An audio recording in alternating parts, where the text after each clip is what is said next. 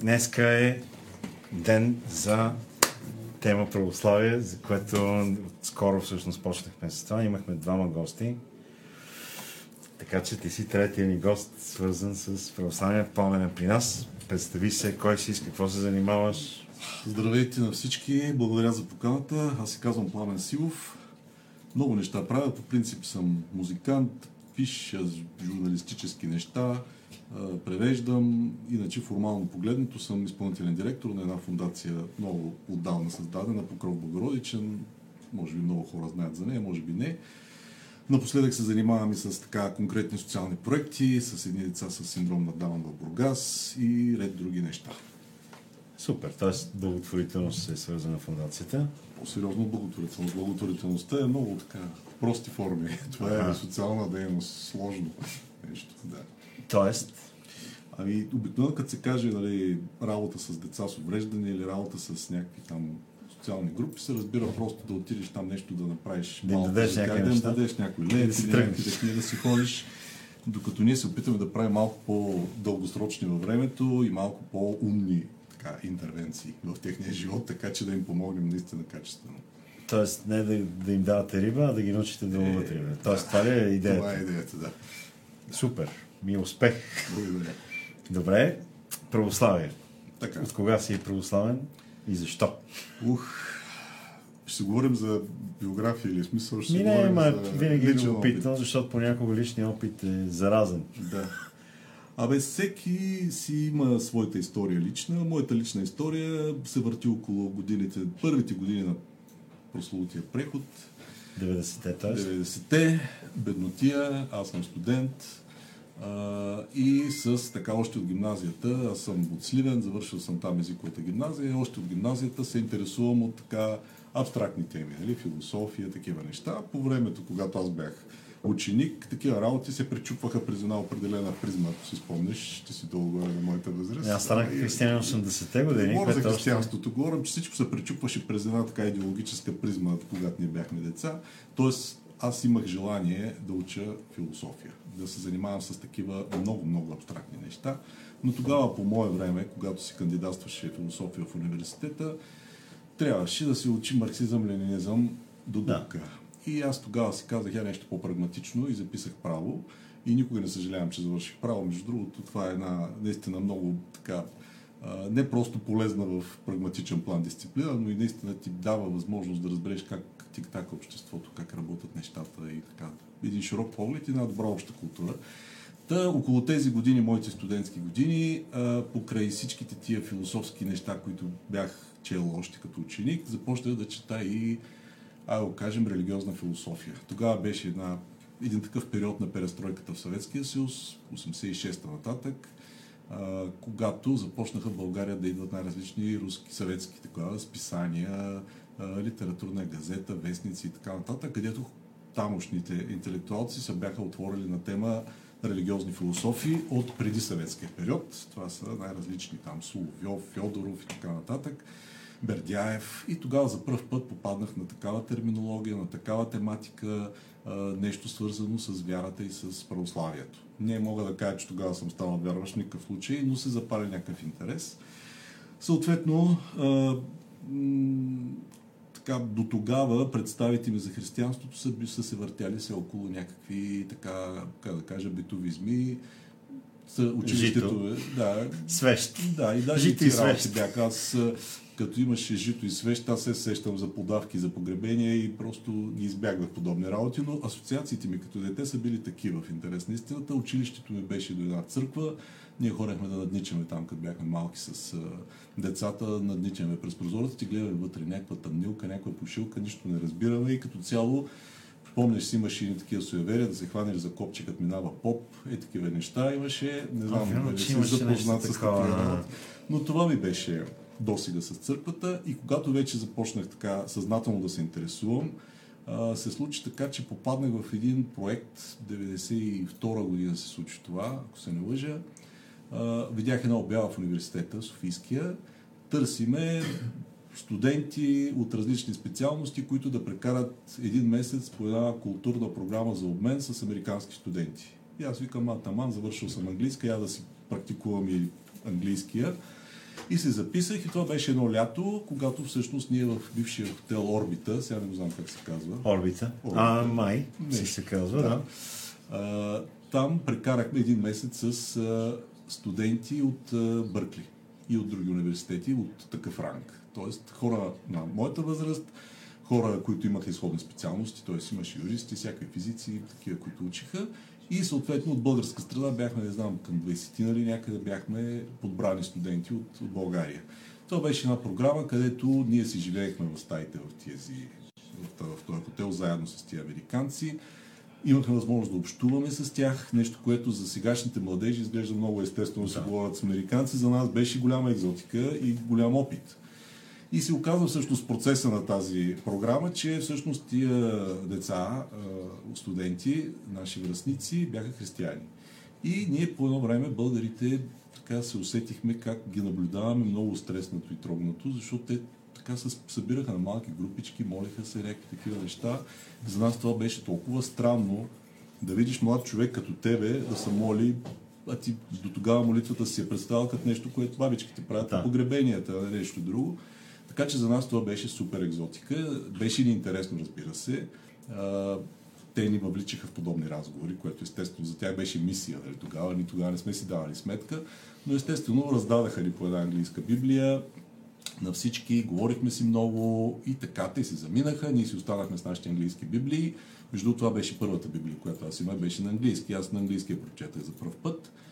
И хората, които бяха в този проект от българска страна, понеже ставахме приятели, естествено, един месец заедно, млади хора, се превърнахме в някаква компания, където започнахме спонтанно да се събираме и да продължаваме да си четем Библията, така както бяхме свикнали по времето на проекта. И тези четения на Библията постепенно някак си ни доведоха тази група до това да търсим някъде място, къде да можем да, да си говорим с хора, които повече разбират и къде, къде, къде. И с тази американска нишка в цялата работа стигнахме до някакъв американски пастор баптист, който живееше на оборище. И преди да се усетим, вече бяхме първата международна баптистка църква в България. Така се наричаше тази група.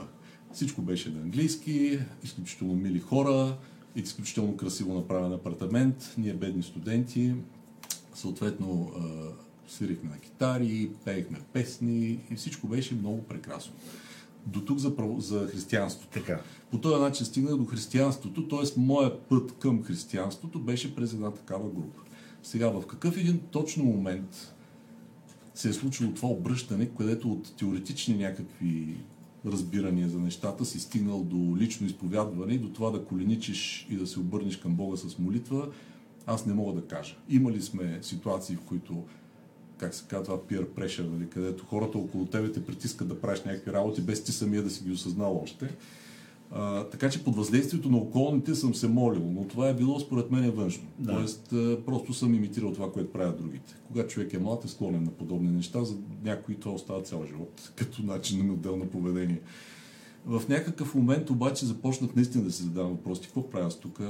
Тая молитва, искрен ли съм? Защо, си казва? защо съм точно тук? започна да задавам въпроси на пастора, защото при баптистите е много характерно, че този, това са баптисти, защото придават огромно значение на кръщението. Аз бях се кръстил. Тоест, а, трябва да е в трябва да е воден в... водно кръщение и така. Аз бях кръстен в православната църква м- така за здраве, деца вика. Пак на зряла да. възраст, но не от вяра, а да кой? кажем. И по инициатива Ти... на родителите, Добре. да кажем. А, няколко години преди това. И така, че аз им казах, добре, аз съм кръстен вече. Те казаха, не, това няма значение, трябва да се кръстиш пак. И аз отворих дебелите книги и гледам в катехизиса православния, че православната църква признава кръщението от всяка една друга християнска деноминация, ако е извършено в името на Отца и Сина Светия Дух, викам си, леле, тук пък ние дет сме толкова ретроградни, православната църква признаваме тяхното кръщение, те не признават моето много странно. И започна, разбира се, да се рова и да се задаваме още и още въпроси. И някъде тогава вече се случи моето така лично обръщане. Започна да се задържам в православните храмове, започнах да слушам такава музика, започнах да разбирам какво се пее, започнах да чета а, така в катехизис пасажите за църковно-славянски и да почна да с четене с разбиране. Купих си най-различни такива книжки, които бяха на църковно-славянски, с най-малкото молитвите бяха така. И започнах постепенно да навлизам в езика на църквата и в начина и на изразяване, включително иконите, атмосферата в храма, тази молитвена притихналост, която имаме в православието, където нали, по никакъв начин не можеше да го сравна с купоните, които бяха в да. онази прекрасна компания. Разбира се, аз с тях имам чудесни отношения до сега. но в един момент беше ясно, че аз не съм си там на място. Започнах си говоря с пастора, започнахме да обсъждаме тези неща и стана ясно, че моят път е другаде. Не бях сам в това нещо. Имаше и други така, от това обкръжение, които също поеха по този път. А, така че за мен тази протестантска малка групичка се оказа някаква детска градина, откъдето аз продължих. Път, и аз, така, и аз минах през евангелийска църква. и, да, и аз не съжалявам, това си беше моят път, път и така. си останах голям, останахме си приятели с всички тези хора, но Господ е имал други планове. Сега някаква уникална комбинация има във всеки човек от менталитет, нагласи вътрешни, някакво, бе да знам, съотношение между интелектуално начало, емоционално начало и така нататък, в един момент тръгваш в определена посока, която ти се струва най-правилната и за тебе, пък и обективно. Защото при православието има така една, едно усещане за това, че това е църквата, това е така. правилното място, така че в един момент ти го освояваш и това, задаваш си въпроси, отговаряш си на въпросите и продължаваш нататък, защото не можеш до безкрайност да си питаш аз на правилното място ли съм. Значи, човек, ако е в такава ситуация, някакси не може да разследва. Те никога няма да е в правилното място. Да, никога няма си го намерите. Така че това е накратко моят път. Това се случи значи, между 92 и 94 година и 94 година вече имах достатъчно хора около себе си, с които създадахме и фундация Покров Богородичен с ясен православен профил, където беше ясно, че Оглеждайки се наоколо в православната църква, откъдето вече имах две годишен опит, виждах, че някакси има неща, които могат да бъдат подпомогнати, подтикнати в някаква посока. И идеята каква е била на фундацията в началото? Ами, ние бяхме хора на моята възраст и почти всички се бяхме върнали от чужбина в някакъв момент. Аз изкарах една година в Штатите и там бях в една руска енория, просто защото имаше само руска църква в този град, където бях. Една друга моя приятелка пък беше в Холандия, в една православна енория в Амстердам, тя беше учила философия там. И подобни такива личности се събраха и си казахме, защо в нашите енори, в нашите църкви няма го това отношение да се познават хората помежду си, да се да. общуват след литургията, да се видят, да си приказват. Или влизаш вътре, така беше тогава. Аз и в Гърция това ми беше направо да. впечатление. Тук вече си направихме Нория такава. Ето, направили сте си както по, по модел на гръцката. Влизаш в нашата църква а, всеки си е в себе си, никой дори не поглежда, всеки забил земята поглед. И верно, нали, може да имаш лично молитвено състояние, молитвено такова настроение, но без общуването между хората, не говорим, че това трябва да става по време на богослужението, да, да, да. но ви най-малкото и самата идея за Енория бяхме прочели вече в англоязични, между другото, книги, смисъла на думата енория, смисъла на тази общност, смисъла на думата а църква. Какъв е смисъл на думата енория, че ми стана Ами енорията това е изражение на, на, на, идеята за църква. Църквата е общност. Църквата е... Не само в храма, но и. Не само в храма, но и изобщо. То е изражение на тази общност на всички вярващи в Христос. Е, че каква общност сме ние, ако не се познаваме? Каква общност сме, ако не си говорим? Каква общност сме, ако не седнем да изпием едно кафе и да си кажеме болките, за да си помогнем взаимно? Тоест има едно такова понятие за а, литургия след литургията. Литургията това значи общо дело, нали, от гръцката дума литургия. Това значи общо дело. Това е събранието на вярващите, които принасят даровете към Христос и така нататък. Тази обща, и тази обща, е, и, общата и, дейност трябва да продължи след това. кръв и тяло, причастяват се и след това продължават да се си обаче да. в литургийно да отношение. Така, бяхме го видели това на други места. Аз в тази руска енория се чувствах прекрасно. Това е сега много политически некоректно да се каже. Това Обаче, но... това беше през 94-та година. Аз бях прият наистина. Не, сега да е. Да. Едното няма нищо общо с другото. Наистина е така. Uh, но тогава си спомням в Штатите, uh, тези хора ме наистина приеха толкова радушно. Първата ми изповед беше на, на английски при този свещеник, който беше нали, второ или трето поколение, той не знаеше руски добре. Uh, така наречените бабушки, които нали, се въртяха в, в този храм, които просто знаеха с всеки какво се случва. Ако някой не дойде на църква, знаят защо не е дошъл, ще му се обадят, ще му занесат нещо, ако е болен.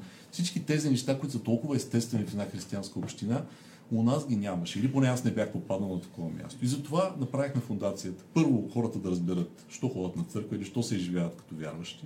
Защото много хора казват, аз съм православен, а като го питаш, нали, а, какво е църквата? това, Дали, някой може да ти каже, да, имаше даже някакъв анекдотичен случай, който разказва един дякон Андрей Кораев, където някакви евангелисти ходили да благовестват на някакви хора случайни и те ги питали първия въпрос на евангелистите. Чува ли сте за Христос? И така, не, ние сме православни. Това е типично. Така че много хора са в тази ситуация да, да, да, да смятат, че са православни, да смятат, че са част от тази културна идентичност, но ако ги питаш какво означава това, нито могат да ти кажат символ на вярата, нито могат да ти кажат нещо за тайнствата или пък самите те да водят някакъв духовен живот. Така че искахме да променим това как да го направим с книги. Тогава това беше начина, нямаше интернет още. Така че започнахме с книги, издавахме книги, издавахме списания, издавали сме вестник, т.е. всички форми на така печатно слово. Превеждахме много неща, пишехме ние самите много тогава.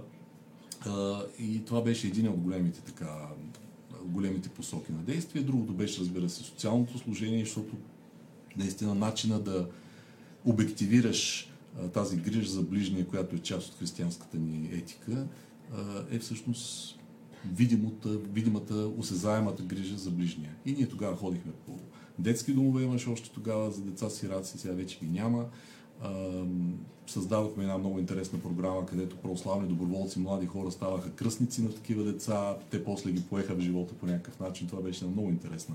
И до сега виждам плодовете, защото тия деца пораснаха и сега ги виждам едното учи в Холандия, другото не знам къде. Ако бяха останали в тия домове и нямаше тази интеракция, най-вероятно съвсем друг живот. Тоест те не ги осиновяват, но Просто бяха се грижат за тях като, като кръстници. От, като духовни отци. Да, като кръстници. Но това Стига, бяха аз самия съм кръстник на пет такива деца и мога да кажа, че поне за три от тях знам къде са, знам какво правят, чуваме се, виждаме се. Тоест, това, от което имаха децата тогава нужда, беше точно това. Не просто някой да им занесе на коледа шоколади, да. а някой, който да ходи постоянно, да се вижда с тях, да знае какво правят, да им помогне, ако нещо иска да променят живота си. Това беше смисъл.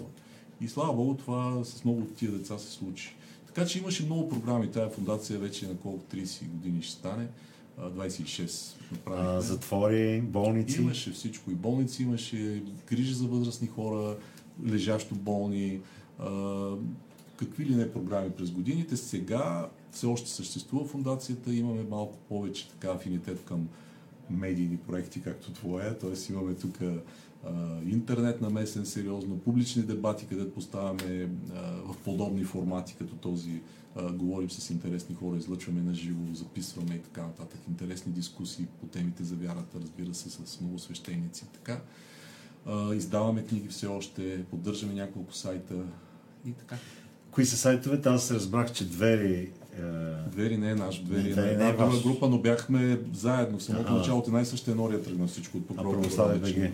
Православие БГ, Свет БГ, това е онлайн списание, Свет, ам, какво още? Четири или пет сайта, като влезете в един ще намерите и другите, така да, да, го кажем, да. С най-различна аудитория и с различна насоченост. Аз днеска влязах в... Даже по-скоро търсих нещо, книга на Исая okay. и попаднах в Православие БГ. Е, добре. Също така, общо взето пращам на всички пък от Православие БГ е си, а, това за любовта на апостол Павел към коринтяните, mm-hmm. там, как да. се нарича. Забавих. посланието към, да, към коринтяните. Към коринтяните. Mm-hmm. Не одата. Не. Ода, не. Не, не беше ода. Как беше наречено, не мога да се сета. Абе, знаем откъде, всички знаем. Любовта да. е... Любовта е. Супер, т.е. доста неща, които би трябвало да помогнат mm-hmm. на църквата в крайна сметка. Добре, планове, бъдещи? Бъдещи планове, творчески. Виж сега, всяка една организация, като тръгне да се създава, тя стъпва на констатацията за някаква криза, т.е. за някаква някакъв недостатък в обществото около нея. Няма такава фундация, която от хубаво се е създала. Винаги се решава някакъв проблем. Тоест, аз си мечтая да има един момент да дойде, когато няма да има нужда от такава фундация и когато самата църква като институция ще прави тези неща. Това, Това е на църквата ли е ангажимент или на, на отделните е, нори? Според мен то не е ангажимент, то би трябвало да бъде естествено продължение на това, което казахме на литургията. Тоест това трябва да бъде най-естественото нещо, което църквата прави. Дали ще го прави централизирано през Светия Синод, дали ще го прави полуцентрализирано през митрополиите, дали ще го прави чрез конкретните енори, както в момента, между другото, се случва. Основно се случва така. Основно този тип дейност се прави по желание на, на риско и което между другото е, според мен най-разумни е страхотно, прекрасно, дано го има навсякъде. Дано има обаче някаква система, която да е все пак централно най-малкото модерирана, ако не контролирана, така че ако има на едно място хубав пример, той да може да се пренесе и на други места, като мотивация, като методики и така нататък, защото примерно има енори, има църковни организации, които са напреднали много, които разработват вече наистина сложни програми, има дум, такива не, има центрове за работа с деца, където се предполага, че има специалисти, има методики, mm-hmm. има определен вид ангажимент на свещеници. Всички тези неща трябва да бъдат масови, трябва да бъдат навсякъде. Църквата по някакъв начин трябва да присъства в общественото пространство много по-осезаемо, като аре не доставчик на социални услуги, защото това не е присъщата е работа на, църквата. на църквата, но един човек трябва да знае, че ако има някакъв проблем с детето си, с, ако щеш в семейните си отношения и така нататък, църквата трябва да бъде едно от местата, където той да може да отиде да получи качествена подкрепа. Качествена и истинска подкрепа. Нещо, което предполага, че това трябва да се учи богословските факултети, ерго от тук трябва да видим нали, какви книги трябва да издаваме, как да ги подготвяме тези бъдещи свещеници, църковни работници и така нататък трябва да има определен организационен капацитет в църквата да се вършат по-осложнени проекти от коледни кампании или от някакви такива неща, които са прекрасни, но не са достатъчни. И всичките тези работи в своята съвкупност да доведат до това, защото нашата църква да бъде не както е в момента така погледнато от страни, тя може би най, най-неангажираната в социален аспект православна църква от всички съществуващи. Тоест навсякъде на други места да не говорим за големите проекти на Румънската църква, където наистина мащабите са невероятни, макар че Румъния не е чак толкова по-различна или по-богата страна от нас. Да не говорим за Сръбската църква, където наистина има една много разгърната и образователна и каква ли не е друга дейност. Грузия. Грузия. Дори, в, дори, дори по места, където тази православната църква не е църква на мнозинството, където тя е малцинствена църква, Сирия. в една Финландия или в арабския свят или на огромно други места, църквата прави невероятни неща. А, не говорим за някакви, как да кажа, външно лъскави да. а, неща, а наистина съдържателни, където се прави от сърца ти и умни и вдъхновени хора. Нещо, което тук би било възможно, не ако църквата сама си ги създаде и продуцира тези хора вътре в църквата, а ако може да привлече най-добрите отвън да работят за нея. За нея. Да. Защото има и вече това, според теб трябва да е централизирано решение, така ли? Ами то трябва да бъде осмислена политика, която да се случва на всички равнища. Най-вече от митрополитите. Защото навсякъде така, митрополитите, митрополиите са тези, които всъщност са, са там, където се взимат решения, които разполагат с имоти, съответно, където са финансите, където е възможно да се планира дългосрочно и така нататък. От Светия Синод, разбира се, може да има общо решение, някаква обща посока, политика и така нататък. не е лошо. Да. Но там нататък трябва на местно ниво да се решават да. проблем по проблем. Тоест до някъде Българската православна църква си е прилича и на положението, което е цялата страна. Има ами, много неща, които трябва да се Те не са развият. други хора. Те Точно са същите така. като нас. Те са част от това общество и ако обществото боледува, няма как да не, това да не се отразява и, и в, и в свещеничеството. Химна на любовта е наречен, точно Химна, да. Не е. Има бая коментари. Я да видим. Я да всяко се. Ние най-вероятно някои от тях ще пропуснем, защото mm-hmm. те вече са повече. Не мога да скровам до безкрай, имам преди. Да. Но май всичките ги имаме за сега. Грегана, Христова, любими сте ни двамата. Благодарим. Асен благодарим. Милен Матев, благодарим за подкрепата. Пуснахте ли записа? Така, Емилиан, благодарим за подкрепата. Кито, имаш ли духовно име? Аз а, в църквата се казвам Филип. О, ти си Аз значи. приех Филип, името Филип и в... Но не си а, подякон. Не. Аз се кръстих 88 или 9, не съм много сигурен. По същия начин. Аз преди това обаче ходех и на екстрасенси, правих. Се... След това ходихме на някакви йоги. След това в Ангелска църква в НДК имаше, Да. поне там се правих. След това ходих някъде към, след Люлин, към Обеля имаше пътя за Сърбия, си спомням, вдясно. Добре. Някъде, там където е Несле сега, в този район, може би а, как се каже, това, модерни предгради, някъде там имаше пастор, американец Да, и нещо. И пак се Те правеше бяха много и те сега са много. И цяло, да. И след това с един приятел, с когото основно ходехме и търсихме Бога, ме заведе във Владая. Аз станах християнин във Владая, без да имам нищо общо с Владая. И тогавашният свещеник, той почина, отец Михаил, той ме кръсти и каза по-добре да си избера християнско име и аз избрах Мгм. Филип. Защото пък моите родители са искали да ме нарекат Филип, но накрая се реши да ме нарекат Китодаш. Така че в, Чудесно. в църквата ме наричат Филип. Чудесно. Ето, отговорихме на този Отговорихме въпрос. на този въпрос. Да. Така. Днеска какъв ден е, че да има по-духовно име? Не знам. Михаил, Архангел Михаил. Няма нито Филип, нито Китодар. Да.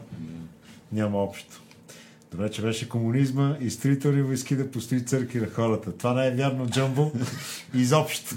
По време на комунизма има два-три храма, в Да. които аз да се сещам в София построени. Един е на, на как се казваше, Белите брези. И не знам този, който аз ходя в момента срещу... комунизма повечето църкви са строени преди, преди комунизма. Така е. Демократични като Свети Крал Стефан Милутин. Да. Така Но че не- комунизма не са и се построили. на църкви не се, не, не, се и също. Джамбо си се закача с това. Аз съм ги виждал, ти американци ходят по домовете с костюми и раници и не знам точно каква им е целта, но говорят нещо за Господ.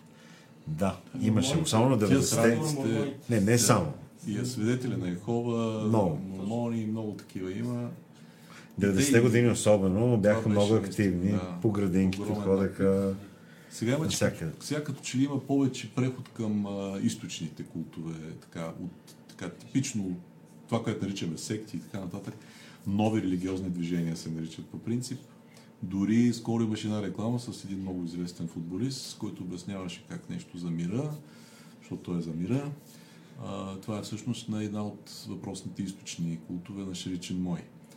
Инициатива, правят се някакви такива идеи. Много активни бяха църквата на корейската, така наречена църква на Мун. По това Да, време те сега съществуват и винаги мимикрират под някакви или мирни инициативи, или нещо за изкуството, или нещо за културата, защото се оказа, че вече, че пряка такава религиозна проповед, а, България като че ли не хваща толкова Така е.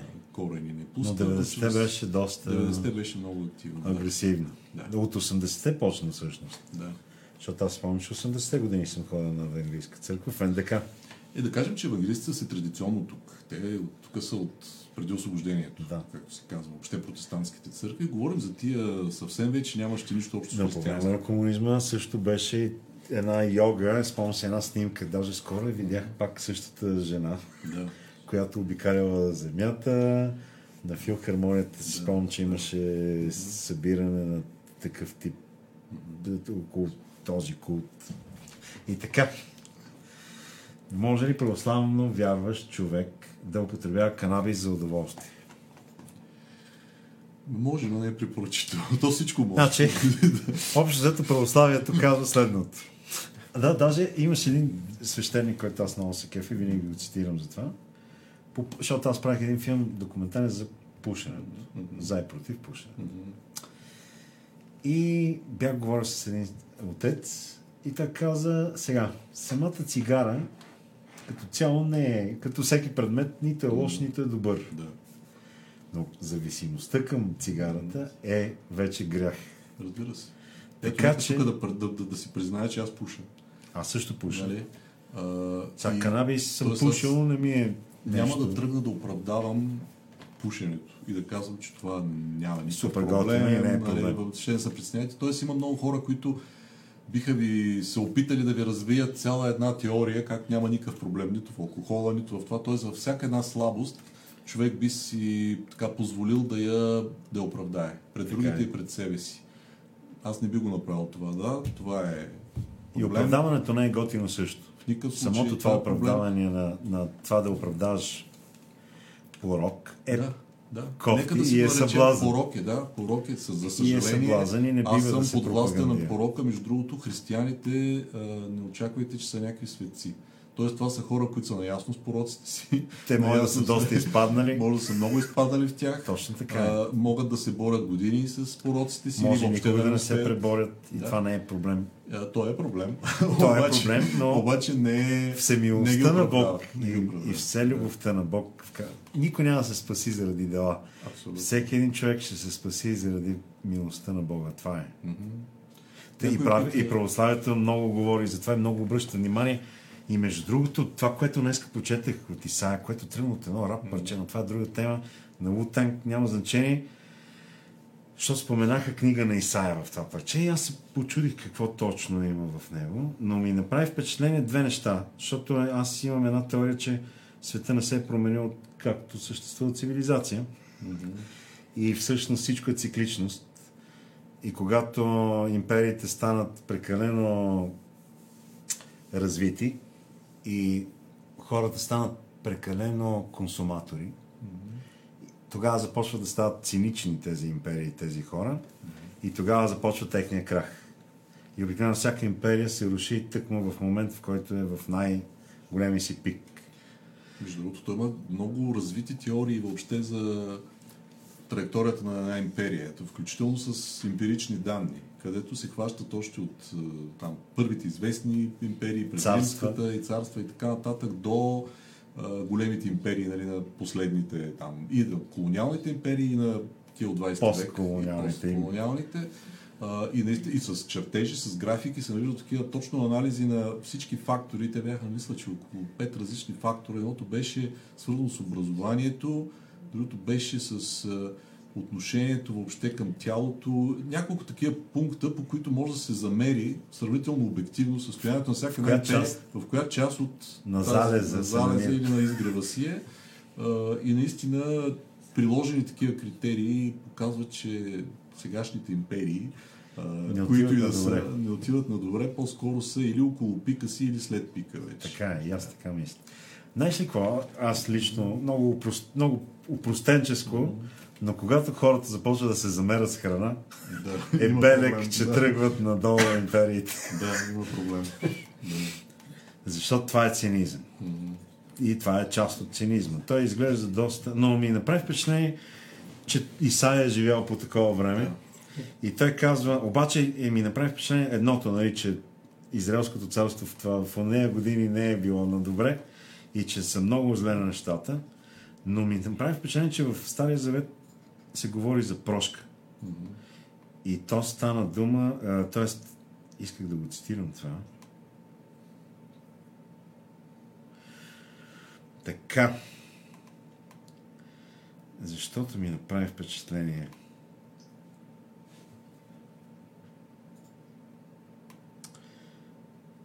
Идеята беше, че дори грехът ти да е червен, като забравих какво, Бог ще ти го избелее. Да, стига да... псалмите, да, псалмите Това е, има. и това ми направи впечатление, че се говори за прошка mm. още тогава, преди, да, преди идването на Христос. Покри ме с Исоп, с Исоп и ще се изчисти като Така. сняг. Нали, че вече не са му угодни на, на делата на хората, които са лицемерни. Защото един мой приятел, всъщност първи ни грост, говореше за това как Христос ненавижда лицемерието. И това е почти навсякъде в Новия Завет. Че това е основно нещо, което много го погносява. Хората да лицемерничат. Да. И тук също става дума, че в един, Бог, в един момент Бог се, не, му, не, не се кефи на, на, на празниците, които са в Негово име, защото са гнусни тъкмо, защото са лицемерни и хората са станали безумци. Да, обаче... И в един момент казва, умийте се, очистете се, махнете от очите ми злите си деяния, престанете да, престанете да правите зло, Научете се да правите добро. Търсете правда, избягвайте огнетен, а, избавяйте огнетен, защитавайте си рак, застъп, застъп, застъпите се за, за вдовица. Тогава дойдете и ще отсъдим, казва Господ, да бъдат греховете ви и като баг, багре, багрено, като сняг ще, ще избеля, да бъдат червени и като пурпур, като вълна ще избелят. Тоест, за всеки ще има прошка. Защото това много ме вълнува тази тема. Аз много харесвам притчата за будния син и вярвам, че всеки може да бъде спасен и затова съм огромен оптимист. Защото смятам, че това е личен избор. И този личен избор може да бъде взет по всяко едно време, във всеки един миг, от всеки един човек. И това е преоптимистично. И друго, което излиза от това, че защо, примерно, както ти кажа, Бог не се кефи на това, не се Да. кефи на ритуали и на такива. А, да се замисли малко защо обаче. Защото... Когато е лицемерно, обаче. когато е лицемерно и освен това, защото в ритуала, когато се превърне в ритуал само за себе си, а, когато се превърне в част от културната ти идентичност, защото така се прави, Да. защото баба ми го е правила, защото така казват старите хора, защото не знам какво. А, нали, Започва да липсва общението с Бога. Не, че го няма общението с Бога. А, това не е важно. И това е основно. Защото това е някакво нарушение на Връзката човек-Бог. връзката, а всъщност Бог е, Бог е само за това. Той иска Точно това. А, тоест той това го иска в една превъзходна степен и м, греха сам по себе си, пушенето и така нататък, а, говорим за вече по-сериозните грехове. И нали? по-сериозни. По-сериозните грехове, а, те са всъщност престъпление или посегателство или погром над Божията любов, на тази връзка, която ние имаме с Него. Нищо друго не е греха. Той не е юридическо престъпление. Той не е а, това, Той че се е нарушил и някаква юридическо, ама какво това? Той е юридическо, защото, Само тук на земята. защото е фиксирана тази тази простъпка е фиксирана в някакъв текст и ти казва това е грешно да го правиш. И това е превърнато в закон. Обаче този закон отразява не просто защото някой се е сетил да го напише и така, че да имаме някакво общество, което да се движи от някакви а, така, правила, а защото всеки един от тия грехове, десете Божи заповеди и всички останали неща, които можем да изведем като етика и като някакви норми, са всъщност нарушаването им е разрушаване на тая връзка, нищо друго. Когато си лицемерен, ти престъп... извършваш престъпление спрямо истината. Бог е истина, той не търпи лъжа. Така За е. това е цялата работа. В обхвата на Бога, в Неговото пространство, лъжата изгаря, тя няма място. Тя просто не е съвместима, нали, като компютърните системи, просто не са съвместими една с друга. Ако мишката ти не поддържа Bluetooth, иска да я вържеш с Bluetooth, Няма как да стане. местиш И затова курсора. тя, тя е отхвърлена, тя, тя не може да се свържи. Тоест тези, тези духовни закони са нещата, които ние освоя, освояваме вътре в църквата. Ние ги освояваме на практика, ние ги освояваме говорейки за тях, опитвайки се да ги артикулираме, а, макар че дори най-високото богословие е само подхождане към тайната. То не е никога а, А това е обяснение. прелестта на православието. Да, в крайна сметка океанът, то ти казва- мъдрост и мисъл, Да, то ти казва колкото и да напреднеш, ама какъвто и светец да станеш, пак в никъде крайна не си сметка ти ще бъдеш а, на пътя. на пътя и за тебе Бог ще продължава да бъде тайна. И тази тайна, колко да се доближаваш до нея, това са само енергиите на Бога. Това са само така, излъчванията на любов, които Така ти е. ще познаеш доколкото ти е дадено и доколкото можеш със собствени усилия да станеш compatible, да станеш е, съвместим с тая любов. Така е. Нали? Иначе, е, в крайна сметка, в пределната си същност, е, ние дори не можем да го назовем. Необятен Той е необятен Така и е. неназовим. Според мен тук е много, и е много близко и затова много физици в крайна сметка са и вярващи, защото и физиците стигат до този момент, в който ти откриваш нещо, което ти открива още безкрайно много възможности и ти виждаш, че познанието е необятно. То е, и так, там е божествено. И затова аз много се... Докато чаках колата да дойда тук, трябва да, предакти... да редактираме една книга, която ще издаваме, която се казва Отвъд тези хоризонти. Автор е един американец Джон Брек. А, и също книгата е за квантовата теория и за православието. Така е, защото Как има много общо. Те са много... Да. А, невероятно, наистина, като, като подход. Тоест, той търси а, пресечните точки на най-високото богословие с най-високите постижения на квантовата физика, тръгва понятието за сплетеността, entanglement на квантовите частици, за да мине през темата за информацията и всички тези неща, които всъщност в дълбоката си същност богословието и най-висшите прояви на познанието не конфликтуват, Абсолютно се съединяват. Тоест конфликта се появява От когато, хора, или някои. когато богословието е повърхностно, или когато науката е повърхностна. Точно така. От повърхностни учени Да, и от повърхностни богослови. Се появява конфликт между двете неща, но конфликт между наука Между и няма. вяра няма абсолютно никаква. И аз съм абсолютно сигурен и затова много всъщност учени, Нютън, Да, да. а, Има включително много, и, много, много лауреати, които са... и много, много, и много от тях са физици, Да. но включително и Дарвин е вярващ в крайна да. сметка. А това, че учениците му решили, че не е и че е богоборец, въпреки че той създава сек... и секта, все пак създава в това, че той казва всъщност ерестта му е в това, че той твърди, че Бог е направил побутнал е света в посока и, и го оставил без негова намеса. Тук вече има колкото си искаш богословски мнения, до каква степен Бог се намесва, Да. дали наистина оставя нещата, но законите, по които тия неща се движат, са също сътворени. Нали? Да, но да кажеш, че Бог ни е изоставил да си се развиваме не, както това, да- от ние си искаме, точка е не много, е много еретично, да. Така че пушенето на канабис, откъде тръгнахме, до къде стигнахме, в крайна сметка не е проблем. Стига да не стане порок. Стига да не стане, да не те от, откланя от Бога. Тогава... А той има тази склонност, да кажем така, че, така, че по-добре. Но да същото и с цигарата. Ако ти Цигарата, по време на литургия си мислиш сега как ми се пуши, искам да изляза да запаля една цигара, също е проблем. Ако ти искаш да играеш на компютърна игра и затова не отиваш на литургия в неделя, защото си, си легнал в 4 сутринта, както често правя аз, аз казвам отличен опит, пороци и грехове, които ме дразнат и които правя, е проблем. И тогава започва да става в порок. Всичко, което те откланя от Бога, е порок. Също така и също всичко, което знаеш, че ти разрушава здравето, в крайна сметка. Тялото, Тялото е храм Божий, така е. Обиталище на Светия Дух. Така така е. че всяко едно негово замърсение. Другия въпрос е, че някои хора а, въздигат тялото си в култ. Нали? Което също, пък също е проблем. пак е проблем. Така че има е царски порок. среден път, трезва, такъв Истината е, че който прави всичко с любов към Бога и към хората, не би трябвало да греши. Да. Това е. Но така че ние трябва да се стремим Да.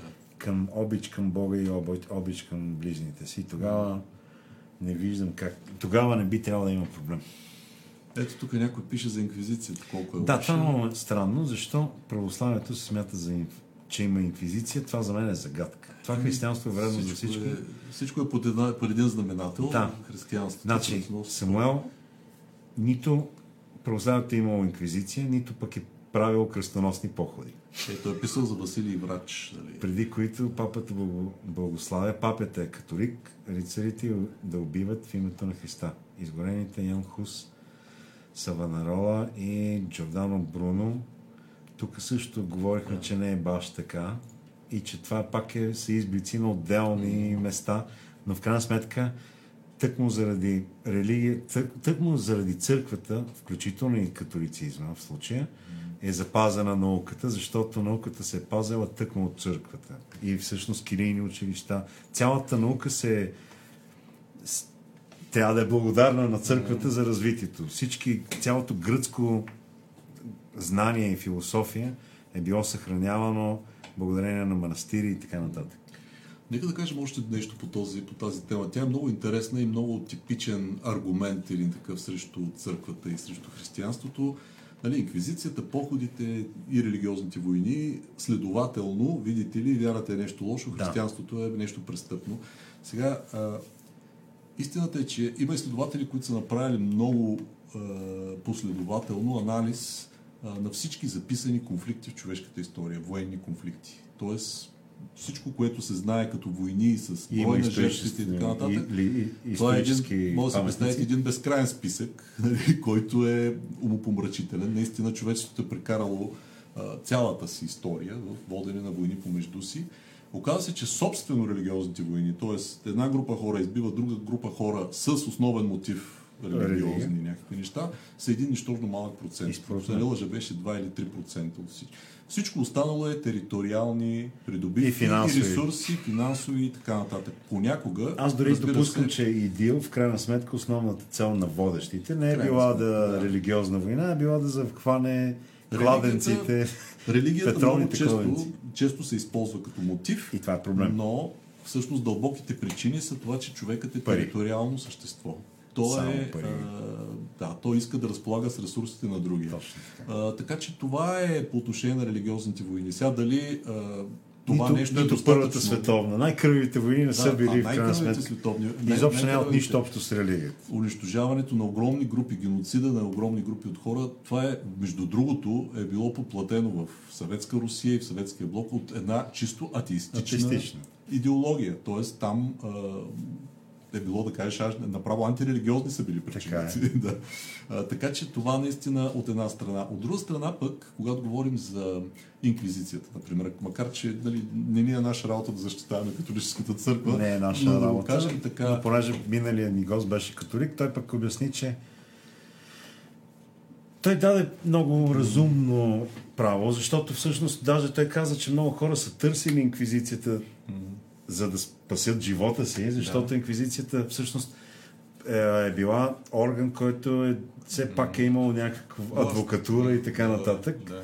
Докато често решава, някои от проблемите са се решавали доста по-драстично, така че инквизицията е по-елегантно е решавала някои ситуации. Това, което аз обаче исках да кажа, че ние много лесно пренасяме сегашния, си менталитет върху менталитет на средновековния човек. И още по-назад. И още Или по-назад. дори преди стотина години. И сме склонни да прилагаме ценностите на демокрацията и всеобщата харта за правата на човека към едни общества, които са се нямали халхабер от тези Така е. неща. А, нека да не забравяме, че а, тези постижения... Само извинявай, ще те допълна тук, че същата карта, ако отидем в Африка Да, сега. или Близки изток или Азия, изведнъж тази карта ще бъде хвалена в кошчето за буклук, защото там тези неща не функционират по този начин. Ден- В наши, в наши дни. Това, че в Европа, в Штатите и, и в някои части на Азия има някакви права човешки, това означава, че света е изцяло с човешки права. И освен това, предполага се, че а, ние сме, м, нали, като съвременни хора, ние сме така върха на прогреса. Правите, да. Ние сме правите и ги съдим от тази гледна точка, но представете си менталитета на един средновековен човек, който искрено вярва, че а, примерно болестите се пренасят от някакви бесове, че а, жътвата, а, там, реколтата му, ако загине, това е най-вероятно причинно-следствената връзка е някаква баба в селото, която е правила Така е. заклинания. Много е лесно от сегашна гледна точка да кажеш това са глупости, но от гледна точка, ако същия този човек, който прави това съждение, го сложиш там, в това общество, нали, възпитан и формиран, той ще има съвсем друго отношение Така е. към действителността. И тогава наистина ще разберем много неща. Няма да я оправдаем, но ще я разберем. Да, да не говорим, че ние в момента доста глупости има в днешни дни, които сигурно след стотина, След 100 200, 300 години ще се ни смятат за смешни. Да. Аз вярвам, че един ден хората ще се надсмиват на това, че всяка държава си имала флагчета, Да. гербове. Да. Най-вероятно след хиляди години ще се надсмиват на това, че сме имали парична валута, с която сме си купували нещо, което е една от най-смешните игри, което хората са измислили. Дори в рамките на нашия собствен живот нещата се промениха поне в технологията. Така е. До такава степен, че сега много трудно ще обясниш на е, един тинейджър е, да, да знам какво е Да набере телефон. линейка, примерно. Или да набере телефон от стар. Така че, Да. така е. Не можем да, да бъдем съдници. И това е едно от основните неща в православието. Да не съдиш другите. да. Тази рубрика е прекрасна. Няколко часа храна за душата. Десислав, много се радвам. Канабис е забранен от държавата поради съмнителни свойства, а не от Бога. Добре, Джомбо. така, канабиса може да доведе до шизофрения в комплект с другите полезни свойства. Има ли, има ли нещо извън канабиса в тия въпроси? Го- Тук става дума прекалено. Да, към канабиса. Хим на любовта. Така. Драгомир, мерси. Поздрави, страхотни сте. Пламен има един, един много красив текст на песента му Душа. Може ли да разкаже как го е написал? О, не, не си спомням как го написах. той е един от, наистина една от песните на нашата група. А, това не споменах, че с музика се занимавам и свирим с една група Точка БГ, както и да е. Но да, имам едно стихотворение душа. Не помня как го написах, но си спомням, че когато си издадах стихосбирката първата, една критичка имаше, така няма да изпоменавам името, която представяше нови така книги а, в едно предаване. Там има И-. Мерси. И показа така моята стилсбирка, така я размаха и каза и тук какво откриваме ние? Някакви стихотворения за душа, за някакви такива неща, т.е. за нея самото понятие душа, Душа. беше компрометирано. А, няма как нали, да, да съм християнин и да, да, да не знам, че човек има душа и че тази душа е не просто каква да е душа, ами тя е Божий образ и подобие. Така че мисля, че точно това стихотворение се роди направо като песен. Тоест с тази ритмика, с този мотив беше много благодатно лесно да го напиша. Аз имам един много сериозен въпрос към госта. Мнението му за настоящата война между два християнски народа. Каква трябва да е позицията на Руската църква, която по-скоро мълчи и се прави на сляпа, докато дава лош пример на останали. Някога имаха претенции да са религиозен център на православието. Ох, много труден, много болезнен въпрос. А, Да, понеже все болезнен- още е доста емоционална тази тема, заради това е и тежък въпрос. Не мисля, че руската църква се прави на ударена, по-скоро тя, тя за една позиция, която според мен е напълно неприемлива. От християнска гледна точка, всяко насилие, всяко братоубийствен конфликт е зло и това трябваше да бъде позицията от самото начало. За съжаление, така се е сложило така се е сложила ситуацията в съвременна Русия, че поради сложно стечение на обстоятелства национален характер, исторически обстоятелства, реваншистски настроения в руското общество спрямо един много тежък период, който те имаха през 90-те години, където Русия беше наистина унизена, възможността да се почувстват отново силни. Всичко това се преплете в една ситуация, в която църквата в момента на практика е на, на страната на, на държавата. Не винаги е било така. В смисъл, църквата има потенциал и е призвана на първо място да бъде на страната на истината и на, на страната на, на мира. А, така че това мога да кажа по въпроса. За съжаление, казвам. А, не знам, ролята на нашата църква по, по-скоро ме интересува. Дали не трябва да бъде малко по... А, Според мен не. Изобщо, според мен църквата изобщо не трябва да се намесва в Доколкото трябва да се каже все пак а, какво, каква е Божията перспектива към всичкото това. Господ не е някакъв шахматист, който се наслаждава на, на някаква шахматна партия, а, а ние сме някакви пионки. Защото пък тази война се превърна точно на шахматна дъска, което е тъжно. Да. И хората вземат страни от едната една или война другата. е шахматна дъска от гледна точка на политиката и на Да. геополитиката. А, но тук не става въпрос за това. Тук става въпрос да кажем, че насилието трябва да спре по някакъв не начин. трябва да има. Това е истината. И ако Така е започнало, трябва да се спре и трябва да се търси някакъв начин това да се случи. Но понеже конфликта е и отвъд Аз тези две да нации, това, това да става стане. все по-трудно. Ако беше местен конфликт, може би щеше да е спрял даже отдавна. Но Според понеже участват и много други Да, сложно е. интереси и това става доста труден за изход конфликт, за съжаление.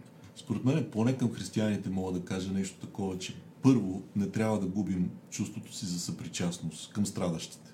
Независимо от коя страна. Независимо от коя страна са. Не можем да се радваме на смъртта на хора. Това Така е. е. Според мен, дори да си, ако искаш Няма да си симпатизант на страна. Русия, ако искаш да си симпатизант на, е. на Украина, но когато загиват хора насилствено от други хора, И трябва да те бъдат измъчвани също. Аз си спомням, че веднъж и съм изпадал в такава ситуация, защото аз много се бях изнервил, когато нападнаха Сирия на времето. Понеже много обичам Сирия и съм бил там и това ми е една от любимите държави. И си спомням, че гледах едни клипчета как, защото пък, нали, идил правиха някакви простоти в Сирия. Избиваха и християни. Беше гадно много. Беше отвратително. И си спомням, че гледах едно... Носиха ми наслада такива клипчета, където са хванали, примерно, шеф на някаква група на ИДИЛ. Примерно на САД хората. и го биеха там едно момче. И това ми носеше някакво възмездяване. А това е толкова тъжно и толкова тъпо, че няма докъде.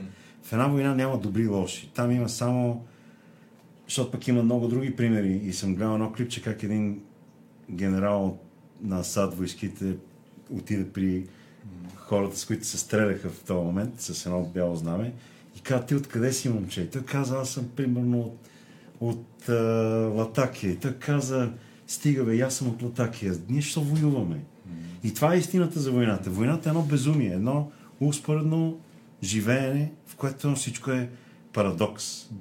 В момента Русия и Украина в крайна сметка си продължават търговски взаимоотношения. Успоредно с войната си се случват някакви невероятни неща. И то е живеене, което просто е доста абстрактно, за ни, доста греховно в, в тази щупен вариант, в който съществува. Така че да, Греха се разпада от тази геополитическа перспектива, той се разпада на милиони малки грехчета, които различни точно хора така. правят. И то няма край. И аз си спомням, имахме скоро една международна конференция за църквата и войната и един от много интересните така, участници беше един американски, английски генерал от запаса, който е участвал точно в Близкия изток, в конфликта. Да. Остават, разбира се, на нашите, така да се Да. каже. А, но той беше християнин. И всъщност той разкаже за това как може да бъдеш военен и християнин. Той участвал в конфликти директно на бойното поле. Да. И той каза, знаете ли, аз като християнин от една страна имам заповед да не убивам, от друга страна обаче... Имам а, заповед да имам, убивам. Имам заповед да убивам човешка и освен това, а, нали, както знаете, Христос не е осъдил войниците, защото са войници. Нали, той осъжда греха, Да. извършването на греха. А, иначе войника си изпълнява службата. Казва, аз като християнин смятам, че примерно като военен прилагам християнските принципи, свързани с щадящото отношение към военнопленици и така Да. нататък. Освен това, когато планираме вика една военна операция, това, за което аз настоявам, е да не се причиняват повече щети от необходимото. да. Което означава самоздържане, което е Да духовно... не се случва в упражнение. Дрезден, примерно, или Лондон. Да, това е духовно самоздържане. Представи си един такъв човек, от когото зависи нали, а, дали някакви хиляди хора ще изгинат в Така някакъв е. град, си каже, не, няма да изгинат. А Ще това са лични така. избори. И това са лични избори и един такъв човек може само да го, да го уважаваш за това нещо. Да. А, така че След като война така или иначе ще има, поне да е по... е да се минимизира злото. Поне да се минимализира злото е хубаво, защото то не може да, да да се го премахне. То е зло. Самото, самата война е зло, Да. но поне да се минимализира. Има една друга мисъл на един интелектуалец Робърт Пен Морън, който каза, че ние сме принудени да правим добро от злото, защото то няма какво друго да го правим. Просто няма нищо Светът друго налично в света, Не е защото той лежи в зло. Той лежи в злото, така че ако ще правим добро, пак ще трябва да ползваме зло. Така по е, някакъв начин. понякога е така. Даже има още по... Там за... Мисля, че точно в в пророчество, в е, Апокалипсис, чакай, че на български ми изчезна. В Откровението на Йоан става дума за това, че в последните дни християните в крайна сметка пък ще бъдат подпомогнани от, от хора, които ще бъдат в греха там, Да, когато да, дойдат да, последните времена. Тоест, християните ще бъдат благодарни на хора, които под някаква форма ще им помагат не са християни. Така е. Така че, какво да кажа? В алкохол няма проблем, даже е полезен, избива микробите. Окей, добре. Дайте да видим субстанциите. Да. А отдаването на порока не е ли оправдаването му? Но по, но по деликатен начин. Не. Казваш си да не е правилно, но го правя. Да, не е правилно, но го правя. Нали вярата трябва да ти даде сили да се справиш с това. Разбира се, че трябва и тя ще ти даде, ако си наистина мотивиран да се справиш. Тоест ти ще намериш сили в себе си, ако, иска, ако аз, аз знам много добре, че ако искам да спра да пуша, ще ми се дадат сили да спра. Но аз имам слаба воля. Е, Ето това още е. една Слабостта слабост. на човека е Слабостта на човека. проблема. Аз не го оправдавам. Нито слабостта на волята си оправдавам, още малко пушенето, ако говорим за тия неща. А, но в никакъв случай а, отдаването на пророка не е оправдаване. Не. Не би трябвало да бъде. Същото и с прошката, между прочим. Ба, с покаянието исках да кажа. Покаянието ти не е покаяние, ако си казваш... Да. Аз утре пак ще го направя същото. Да. Но осъзнаването, че си слаб и че утре пак теоретично може даже в много от молитвите, даже в причастните молитви го има това, че сега поисках прошка и след малко почвам да, греша. Тоест, нали, това е все пак от светци писано. А, става ясно, че, че ние просто молим Бога да ни да дава сили, за да се борим с слабостта на нашата природа. Да. И то всъщност нали, това е едно от определенията- на църквата. Общност от спасяващи се грешници. Тоест, в църквата няма да намерим светци. Ще намерим само грешници. Така Нищо е. друго. Въпреки, че църквата съдържа светци, Да, мъртвите и ги ражда и така. И ги ражда, така е. Но- Все по-рядко. Да. Също и от една от молитвите беше, по-скоро това е от евангелски текст. Вярвам Господи, помогни на неверието ми. Значи, хем вярваш, хем се молиш да ти помогне Да, за да неверието. ти даде- Значи, винаги знаеш, че колкото и да вярваш, ти винаги си... Съмнението стои някъде. Винаги има някакво има, съмнение, да, и то може да слабост. се прояви силно в някакъв момент. Аз Да. често изпадам в моменти, в които или айде, наскоро не съм изпадал в такъв момент, но съм изпадал често в моменти, в които съм се съмнявал, подлагал съм под съмнение а, някои въпроси, които биха могли да те на- наведат в посока, в, за съмнение съм си задавал и са ми били тежки като отговори.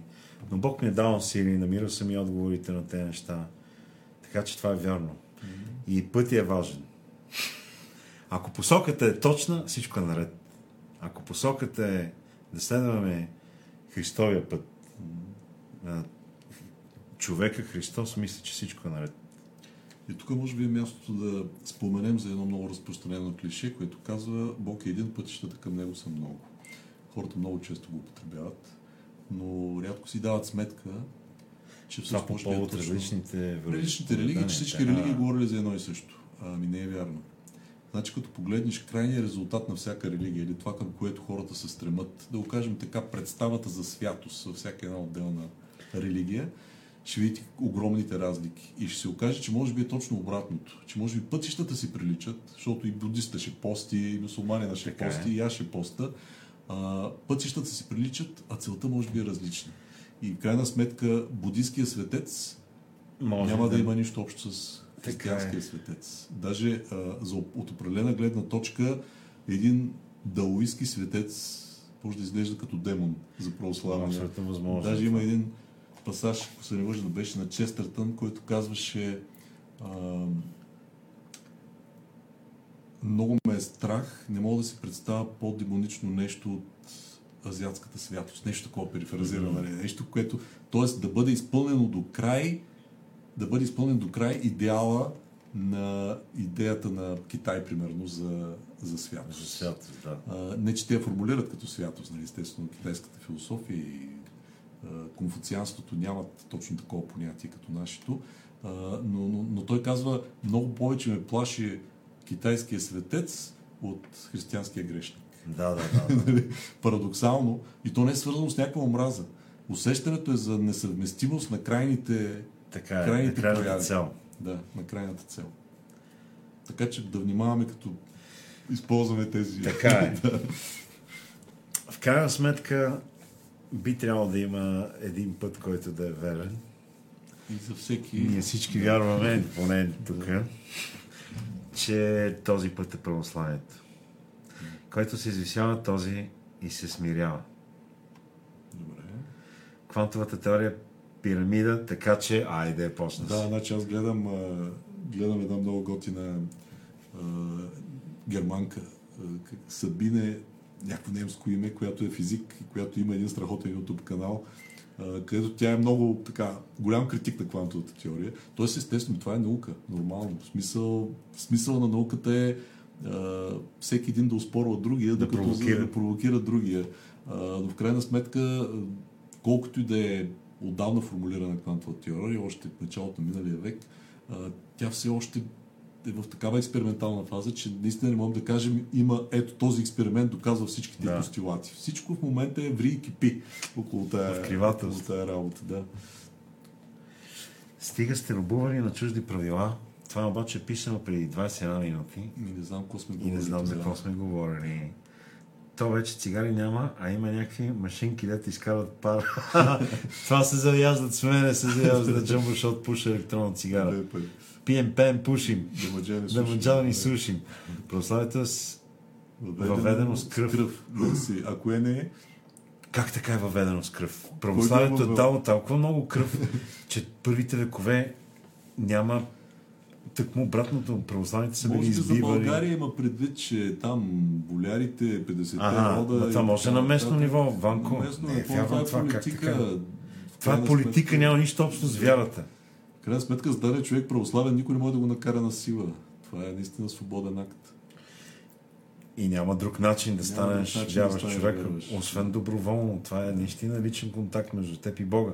И православието може тук там е да е да е въведено с кръв, но това е политика, т.е. това е решение на цар еди кой си, да. княз еди кой си, император еди кой си и така нататък.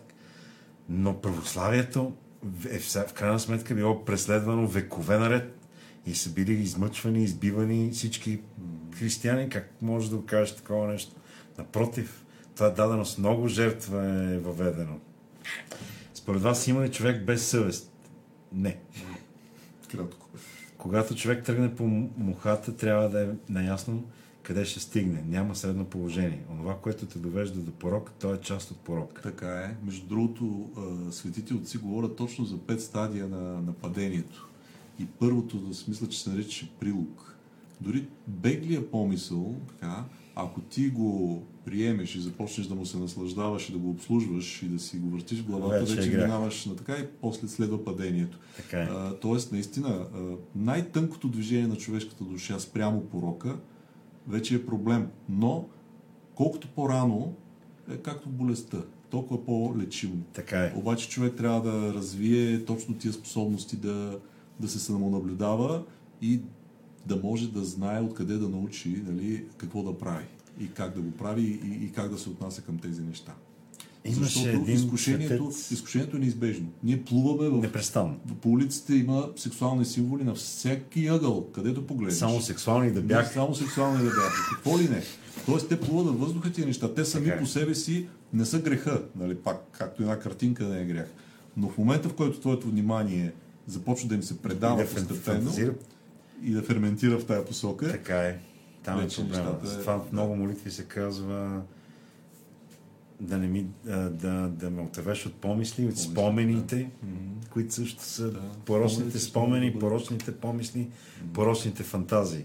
Фантазията, спомените и помислите могат да доведат до тежки грехове, така че да, съгласен съм. Да.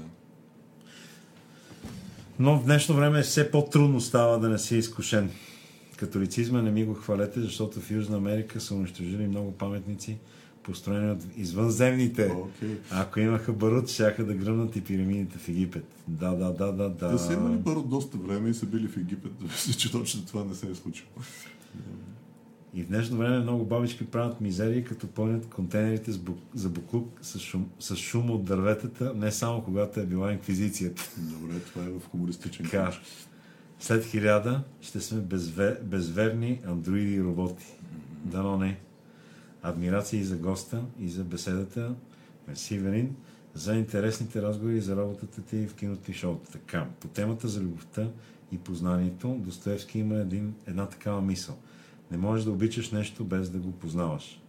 Докато Киркегор казва точно обратното. Не можеш да познаваш нещо без да го обичаш. Какво мислите лично вие за отношението между двете? Да го кажем между отношението между сърце и разум. Е, това е много интересно. Много И интересно. дълбок въпрос. А Киркегор е интерес, и много приятен философ, освен всичко. И вярващ. Достоевски също обаче вярващ и интересен философ. Да. Така че това са двете, фил, две философски, християнски твърдения. Дори не знам откъде да тръгнем. Защо, дали любовта е първо или познанието. А, Според мен любовта не сме е на лъж. нивото нито на Достоевски, нито на Киркегор. Е. Нали, да не се засягаш като дарем. Така е, е. подозирам, че е така.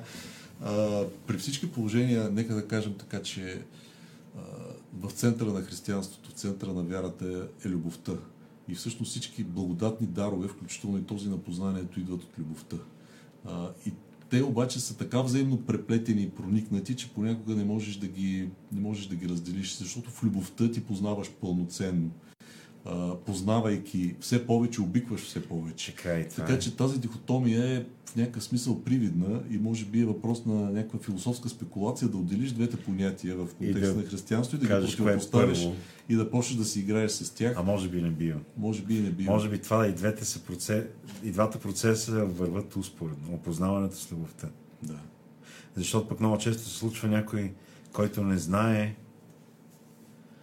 да мрази, тъкмо защото не, не познава. И когато започне да опознава, тогава започва да обича. Аз имам много такива примери и лични, и с приятели.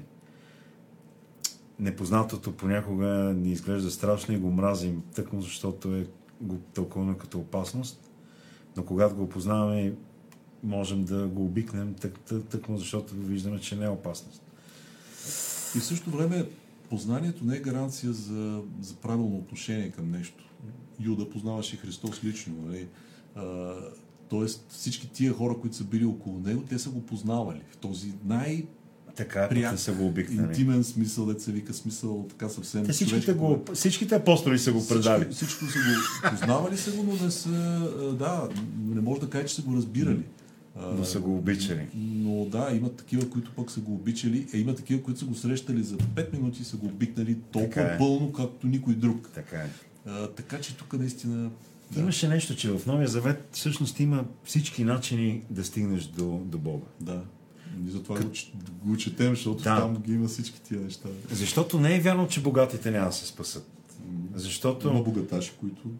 Богати мен, мен ми е любим примера с а, този, който е взима такси по границата, как се нарича? Митар. Митаря. Митър. Който казва, Господи, един от, от а, робите ми е болен, направи нещо да, да оздравее. И казва, аз ще дойда, за да му помогна. И казва, как ти ще дойдеш при мен, грешния абсурд. Кажи една дума и ще е достатъчно. И Бог каза, твоята вяра го спаси и той в момента е наред. Така да дам ли една трета сега на бедните да раздам, да продам от имотите си? И той казва, не, не е необходимо. Твоята вяра си е предостатъчна. Така че просто когато човек има много на земята, както пък и предходния пример с човека, който отишъл при Христос и му е казал, Господи, от детинство спазвам всички закони, давам на бедните, всичко, всичко, всичко. Какво още? И Бог му казал, ела, продай всичко, раздай го на бедните, ела с мен. Което е директна покана, както Бог е поканял престъпника на кръста да бъде първи с него в рая, да влезе. Той е поканил този пич да му дойде, да дойде с него. Ела с мен. Директно. Ти вече си спасен. Обаче той се смутил. Проблемът е, че, че ние, за съжаление, свикваме с предметите и ги заобичваме.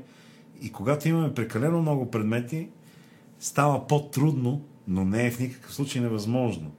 Просто е по-трудно спасението на душата, защото човек започва да се принизява на, на земно ниво и да желая земното повече, отколкото небесното. И това е проблем. Та пътища много. Аз затова и миналия път даже стана дума за това, че в, а, когато в Иерусалим при а, огъня, когато идва, има един случай, когато арабите те са шумни, пеят, Да. веселят се и там някой казал да се махат. И тогава не идва огъня, Да. че, да, не знам колко време, много дълго време. И в един момент те се чудят какво става. И казват, нека да се върнат арабите и те се връщат и огъня не идва. Тази радост трябва да е там. Да. Едни ще, едни ще успеят с мъченичество, други ще успеят с огромна вяра, трети с огромна надежда, четвърти с веселие и радост, пети с тежки пости и така нататък, но всички ще бъдат с любовта. да. Това е истината. Това с веселието и радостта ми напомня за Свети Франциск Асиски. Айде един католически пример. Така. Него го наричат Божия шут. Значи той е бил толкова простосърдечен. Едва ли не е бил в, точно в ролята на шут пред Бога. Да. Тоест, за него радостта е дет се вика да се преметне пред Като Бога, дете. като дете да се преметне, за да му, да му годи, да го зарадва. А значи тази непосредствена детска вяра а, е нещо, което наистина за Бог е много ценно. На ръба на Не безумието. случайно така казва, ако не бъдете като децата, деца, няма да, като да деца. вкусите Какво е царството характерно за деца? Не, че са малки на ръст Наивността или и глупави, тоталната вяра. пълното доверие и Пълното тази доверие към непосредственост. Да, Това е истината. А ние сме станали много сложно. много сложни, софистицирани. И това е проблем също, който ни дърпа назад. Да, така е. Понеже съм живял в Нигерия и там има точно тази непосредствена Бедни вяра, която е обаче толкова радостни. красива и толкова хубава и толкова мощна. Аз винаги това съм се изненадвал. Как може хора, които са толкова бедни, да бъдат толкова щастливи? Това почти навсякъде, където има бедни хора, има радостта. Да, Нигерия беше едно от първите мес- места по щастие там с бракови Да, години, да. в огромна мизерия. Баща ми ми е казал, че не е виждал по м- по достойни хора от етиопците, където е зловещо. Там няма вода, бедност, страшна мизерия и това са достойни хора, които са вярващи, те са копти, Да, те са особена, особено африканци. Сой. Да, Те да, са били единствената африканска държава, която не е, бил, не е била а, не, е- не е успяла да бъде Да. превзета от тогавашните империи. Исляма не влиза в Етиоп. Много особена държава. Да, Етиопското царство. да, Савската царица. Да, да, да, да, да, да, да. И един от примерите, които даде баща ми, че, защото баща ми е живял в Нигерия 30 години, сигурно повече няма значение, но той е свикнал да дава пари, това, това, като го наобиколят деца, да им раздаде монетки и така. И е направил същото в Етиопия и някакъв човек от минувач е дошъл и казал как така. Трябва да си го изработят. Не може да вземат така пари. Това е просия. И така баща ми казва, добре, какво да направим? Така ми да свършат нещо.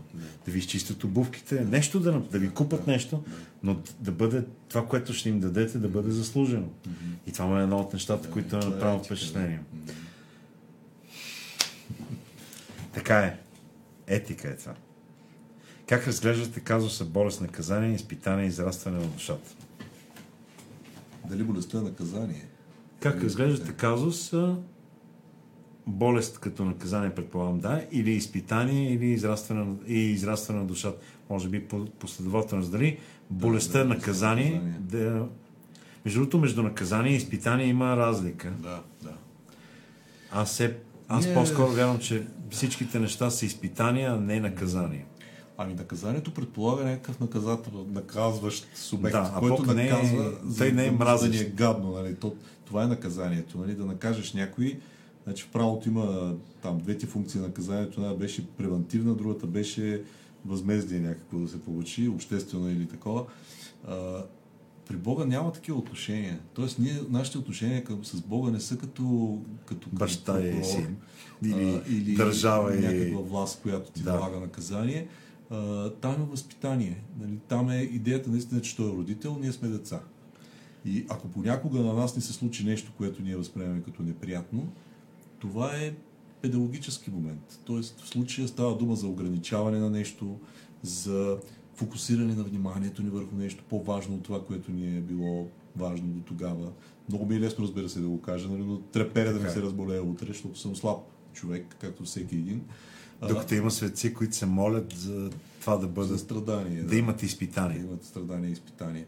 Но при всички положения всички светци, които са минали през болест, свидетелстват, че това е време на благодат. Тоест време на очистване на душата от... Тялото е слабо, Тя- тялото не е мислиш слабо, за но секс, духа- за храна толкова Но много не духът, мислиш. духът се развива, духът се, духът и се тогава почват други неща. Да. А, така че за всеки е различно. Тоест за някой може да бъде наказание, ако го преживява като наказание, той сам се наказва по този начин. А, Така, ако- и сам страда, пичове. И Това сам е страда. много важно. Когато нещо го възприемаш като наказание, всъщност се самонаказваш. А Да. трябва да извличаш ползите. Ясно е, че има и много тежки ситуации Разбира се. Сме и много тежки избори, защото ако пак се върнем на Сирия, аз това не мога да го забравя, защото беше много важно за мен. Как родители казваха на децата си все пак да бъдат с Бога и да изберат Бога пред убийство. И това са избори, които ние не можем да си представим, най-вероятно, или си ги представяме от далечината на тези 2-3 хиляди километра, което е нищо, но все пак ни се струва твърде далечно. Така че да, има изключително тежки изпитания. Да не говорим за Яков ли беше? Йов. Я за Йов, там е вече безобразно, където сатаната казва, ама Йов ти те обича, защото има всичко. И лека по лека започват изпитанията към Йов. До такава степен. До такава степен, че той да изгуби абсолютно всичко Да. и тялото си включително да, Да, бъде да. цялия в цири и не знам Да. какво си. И Бог съди, държи сметка на Бог. Казва, Господи, не е честно това, но не спира да го обича. И там е Да. ключа. Доверието. И Бог му дава, връща всичко. Нали, не баш всичко, защото той Да. там умират Да. де- децата му, жена му, всичко. Така Но че, изпитание. Все пак ние се молим за здраве. Ние знаем, Ние се е молим и за, и молим и за благоденствие. и за изцеление. Когато Ние се молим дума- и да имаме лек живот. Да. Така че молитвите И лека присъстват. смърт. Лека смърт. безболесна и. Лека, но достойна. Достойна. Което да е много готино и Достоен много отговор важно. на страшното съдилище. Достоен отговор на страшното съдилище. Измолваме Бога за това. Така е. Защото, да, трябва да смъртта е хубаво да е достойна. Така. И оттам, след като не е наказание и изпитание, би трябвало да има израстване на душата Ева. Така е. Въпросът е да Чак сега Ниче ли беше с всяк, всяко нещо, което не ме убива, ме прави по-силен. Предполагам, да. Мисля, че Ниче беше това. Но този пасаж е обект на толкова много употреба, че... Да, така е. Но е в, в същата посока, в крайна сметка. Може ли из, изкуственият интелект да има душа и вяра? А, интересно. Все още нямаме така ярък пример за изкуствен интелект в собствен смисъл. Той за човекоподобен интелект, който да има самосъзнание. А, така че много трудно да, да спекулираме. А, това, което знаем на този етап е, че човекът е този, който има душа.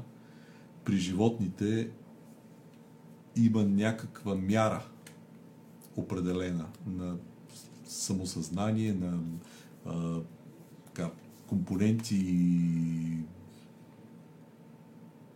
признаци на някакъв душевен живот, но в човека това е проявено по най-пълния начин. Опитвайки се да имитираме Твореца в това да създадем изкуствен интелект, а, всички антиутопии ни предупреждават за опасностите от това нещо. И че се което, получи се, нещо няма да грозно, в крайна да сметка. спре. Но интуицията на големите творци, фантасти, хора, които правят филми в тази посока, интуицията е, че още от Мари Шели и Франкенштайн романа, интуицията Че не е, бива. че, че не бива и че резултатът ще бъде много страшен. Разбира се, има интуиции за нещо много прекрасно, което ще се случи, но все още сме в период от историята, в която само имитираме някои от, а, как да кажа, за някои от аспектите на, на интелекта. Включително това, което нали, с големи букви наричаме изкуствен интелект, а, па някакви системи за генериране на изображения, с които аз играя много често, нали, да ми прави някакви картинки интересни. И всички тези неща, определени аналитични системи, които се самообучаващи системи и така нататък, това са само много, много, много бледи имитации на някои от аспектите на душата, каквато е интелект. Така че сме твърде далеч още от истинско подобие на интелект и може би никога няма и да достигнем до вярвам истински изкуствен интелект, но нещо много близко до това или нещо, което се държи като изкуствен интелект и като самосъзнание, най-вероятно ще имаме. Аз спомням, още 80-те години имаше едни програми за старите компютри с дискетите. Забравих как се каже, беше някакво женско име, Елвира или някаква такава програма, която нали, ти му пишеш на екрана и то ти отговаря. И ти му пишеш нещо, ти казва, ма ти наистина ли така смяташ, нали? Така може да си прекараш много време нали, в безмислени разговори, Разговор. където идеята е, че има там един закон на Тюринг, че изкуственият интелект може да бъде разпознат по това, че не разпознава, че срещу теб има машина, не човек. Тоест, ако успешно те заблуди, значи имаш изкуствен интелект. Но това е много обтекаема формулировка, много така а, не много работеща на, така, на практическо ниво, защото една програма, особено ако сложиш глупав човек от другата страна, много лесно може да го заблуди, че Да. си има работа. Нали? А, така че а, все още сме наистина в, в началото на тези процеси и вече обаче сме наясно долу-горе и с, и с рисковете, и с а, така, някои от страшните възможни последствия. Както смятам, че и има един пасаж пак в Откровенията на Йоан за това как ще дойде време, когато хората ще искат смъртта, но тя ще бяга от тях. Това много ме впечатлява. Да. Смятам, че и това желание за вечно живеене на Земята ще дойде момент, когато до някъде ще бъде постигнато и хората ще осъзнаят, че това е страшна глупост. Да, това е а, Защото съвременният свят, и това пак е тенденция от 70-80 години на миналия век, иска безсмъртие на Земята. Не знае защо, защото не вярва. Поради безверие идва този момент. От една страна е така, от друга страна жаждата безсмъртие е отражение на една изначално правилна интуиция, че душата е безсмъртна. Че душата е безсмъртна, но ние искаме този безсмъртие на тялото. Ние Затова осъзнаваме подсъзнателно, че смъртта е скандал и някакъв онтологичен провал. И на човека, и на Вселената, и на и всичко. на Творец. И знаем, че не е честно, Да. че не трябва да е така и искаме да сме безсмъртни. И оттам тръгват вече така наречените стратегии за безсмъртие. Лекарства. Мумии, нали, египтяните са го решавали с мумиите. А, това типичното а, нали, аз ще умра, обаче децата ми. Нали. Да, Тая паметта. формулировка. Паметта за мен е децата и така нататък. Нали? Това е друга Какво стратегия. оставяш за себе си? Какво оставя след себе си? Големите паметници, ще направим тук и големи, не знам, църкви даже. Да. Може да направим, за да напомнат. Чешма ще направим за С името, да. с името. Тоест да, да увековечиш доколкото е възможно името си, макар че тази стратегия е тотален провал. Абсолютно Всичко провал. се забравя. Нали? Ако не след 100, след 1000 години, Точно така. нищо, дори най-великия. А, така че а, няколко са такива. Но съвремието пък Съвремето предлага технологичен Технологичен, на, да. на, на, на тези сега ще стратегии. замразим и ще Да. да. отмразим. Това беше отмразим. супер скъпо удоволствие. Ще ти Няк- извадим, а, като умреш, Ден. ще ти вземем мозъка Денка. и ако е напреднал, или пък докато си още жив, ще ти сменим всички крайници Да, с ще станеш ще робот. сменим а, дробовете, сърцето, всичко, що може да се смени, ще остане само мозъка и така ще бъдеш безсмъртен. И Това така, е- кой, кой си смени 8 пъти някакви сърца и накрая си умря там след 5 Да, в крайна сметка все още няма, но дори да има, дори примерно след 50 години да се постигне някакво технологично, медицинско, биологично решение за удължаване на живота, Пък се мислише за органи да се отделят, да се отглеждат се отглед- то вече има човешки такива. същества. Да, то има триизмерно За печатане на органи, да. има даже има един познат, който занимава с такова нещо. Да. Тоест това се прави и това вече хората проектират нали, така, докъде може да стигне. А, и наистина перспективите са от една страна вдъхновяващи по отношение на лекуване на болести, подобряване на качеството на човешкия живот и така нататък. От друга страна много плашещи по отношение на това, че ще има огромно разделение между хората. Едните ще могат да си позволят, другите няма да могат да си позволят. Коренно разли... Корена разлика между начина на живот. Бедни, богати. Бедни, богати, но вече на живот и на време. И а на- не на да. пари. А, и това ще е страшно. Представяш ли за, как, за какво общество ще става дума? Кастово. Кастово, което означава пълно обесценяване на човешкия живот, отглеждане на хора само заради органи, примерно. Така е. Защото и това ще бъде логично следствие. Ако един човек е от тази каста, той няма да има тази ценност, която ти имаш от другата Така е. каста. А, огромни, големи, такава, такива наистина, може би фантасмагорични от наша перспектива, но много реални вече така, опасности. Така че това е една голяма тема. Някои я наричат трансхуманизъм като идеология. Има книги, които бяха преведени на български, на а, Ювал Харари, един известен така, трансхуманист, който стана популярен и в България. Някои от опасностите честно се разискват, включително и в църковните кръгове. А, но в момента като че ли Изглежда далече. Изглежда далече. Темата за войната и за оцеляването и за насъщния за много хора са много по-важни Важни. от, от тези абстрактни теми. Тоест, в момента като че ли дори може да се позволим лукса да говорим за тези неща, а задълбочен разговор е необходим и ще става все по-необходим. Особено ако тези неща започнат да проникват в образованието, като очакване, като нагласи, като желание, като модел на това какво е щастието. Ако, примерно, в един момент се получи така, че в образователната система проникне разбирането, че така, това, което при нас беше комунизма, тук може да се случи, а, че бъдещето общество, целта, големите ни стремежи, към които се стремим и към които нали, ще посветим живота си, е това нали, да стигнем до безсмъртието Така е. в рамките на две петилетки. Но тази теза си работи вече Да. бая години всъщност. Това желание за създаване на рай на земята, Да. което е много смешно и тъжно също време. Всяко насилие е зло. Архангел Михаил съществува като понятие. Е, той е понятие, какво понятие? Той си Че- един от архангелите. един от ангелите. Може би Че- тези, Че е с меч, сигурно. че е с меч, не ми дарма, той е понятие, защото той е като Божи воин. Една Всъщност- от функциите на Божието вестителство. А, но той Ангел е- означава вестител, между другото. Да. Няма някакво друго значение. Вижте, всеки един християнски образ, всяка, всеки един персонаж от Библията, всяко едно християнско понятие е безкрайно натоварено с, а, а, как да кажа, опростенчески и незадълбочени тълкования, които са от векове наред. А, едно понятие за грях, едно понятие за порок, нали, едно понятие за прошка дори, ако щете, ангелите, небесните сили и така нататък. Нали. Това, че като кажеш ангел, хората ще си представят тия херовимчета, които ги рисуват, нали, Да. дебеличките, бузестите дечица нали, с крилца. които са плод на римската Всичко митология. това нали, би, трябвало да се, би трябвало да се преодолее при едно по-задълбочено разбиране. Запознаване с Да. православието.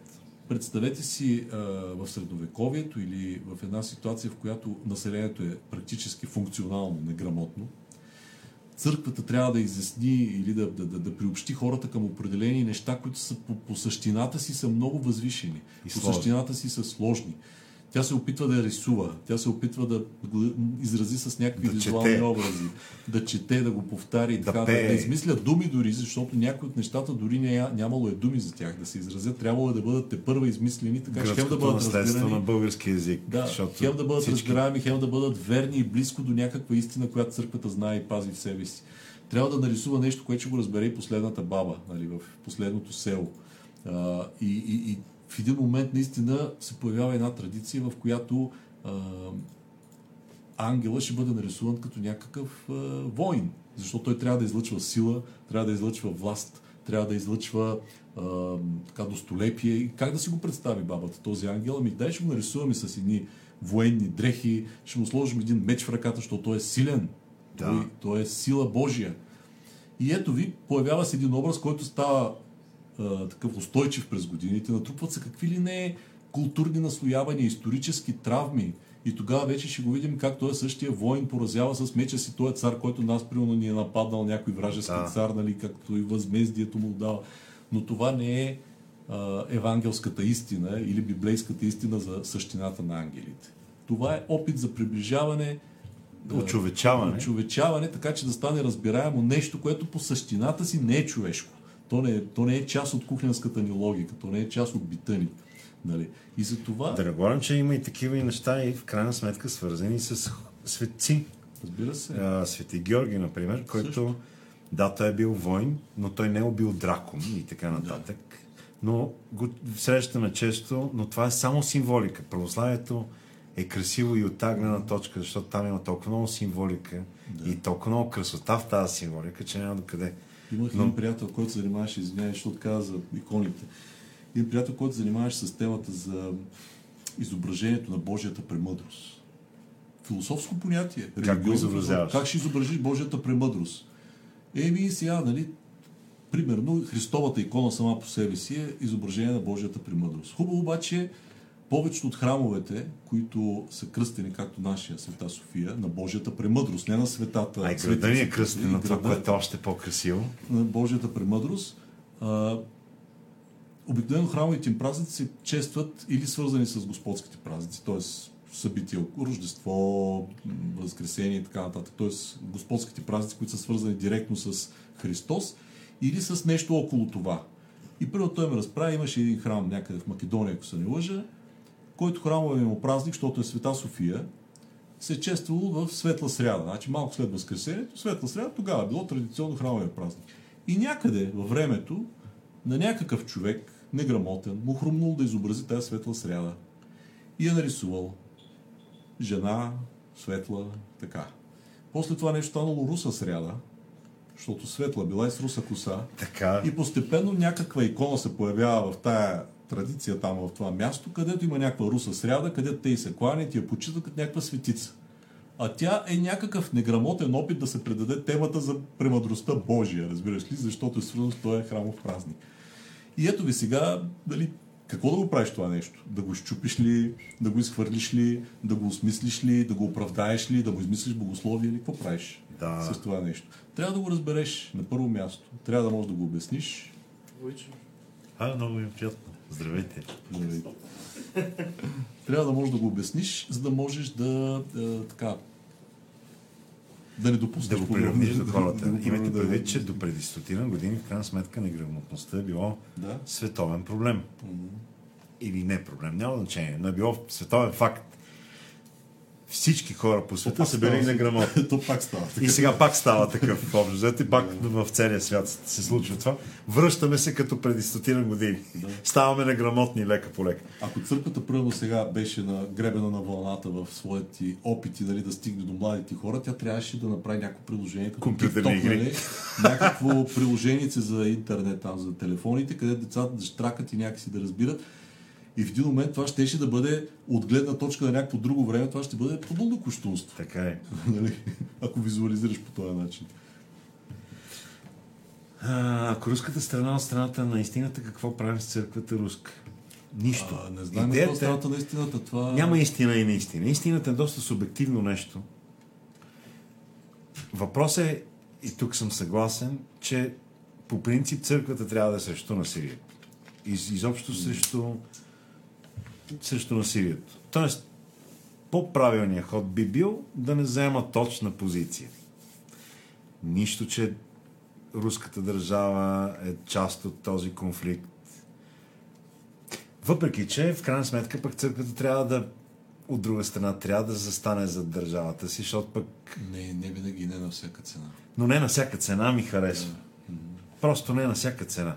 Ако имаш, не знам дали нашата църква е благословила, примерно, нахлуването в Чехословакия 60 и кое година беше. Възможно е. Дълбоко ме А, съмнявам. не, тогава не. Църковен Но, примерно, по да е царско излязъл, време, да- по царско време са да, благославени благославени, но ето тогава, примерно, а, към сърби, към т.е. наши братя, когато, ако нали, не да знам, ако нападнат собствената гърци. страна, но Еми, не, ние сме били окупатори в Сърбия, и в окупатори, да. Гърция. Тоест, благославянето на българското оръжие в такава ситуация Не, е много готино. от на нас като българи много не кефи, обаче Всъщност не е си, много готино. Трябва да, да можем да се откъснем от тия неща. Не И да бива трябва- църквата да се намесва в тези неща.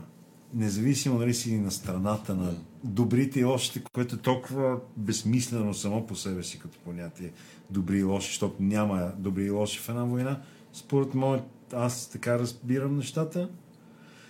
И затова църквата просто не трябва да стои, трябва да стои далеч. Сега, теоретично може да благославя поне войничетата си, защото има логика в това. Да им се запази живот.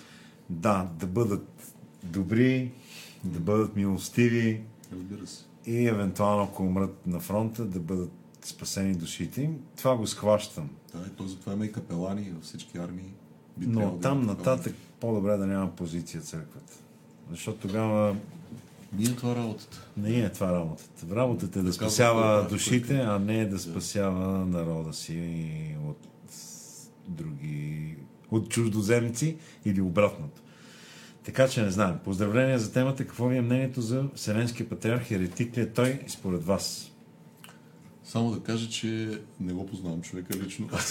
и освен това, това дали някой еретик е съборен въпрос. Тоест решава се от колективни органи на църквата.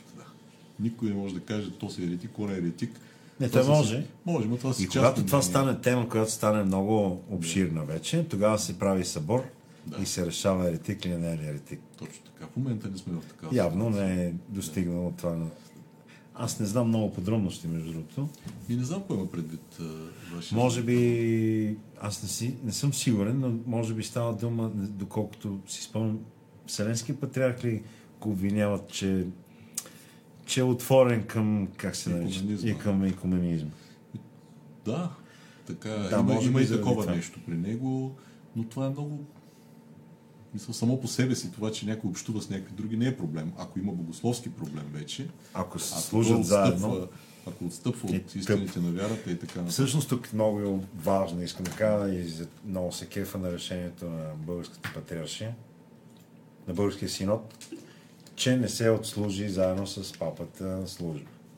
Защото много хора го намериха това като проблем, но всъщност така трябва, пичове. На нас ни е забранено да служим заедно с... Така и за католиците е по-добре. И за всички е по-добре така.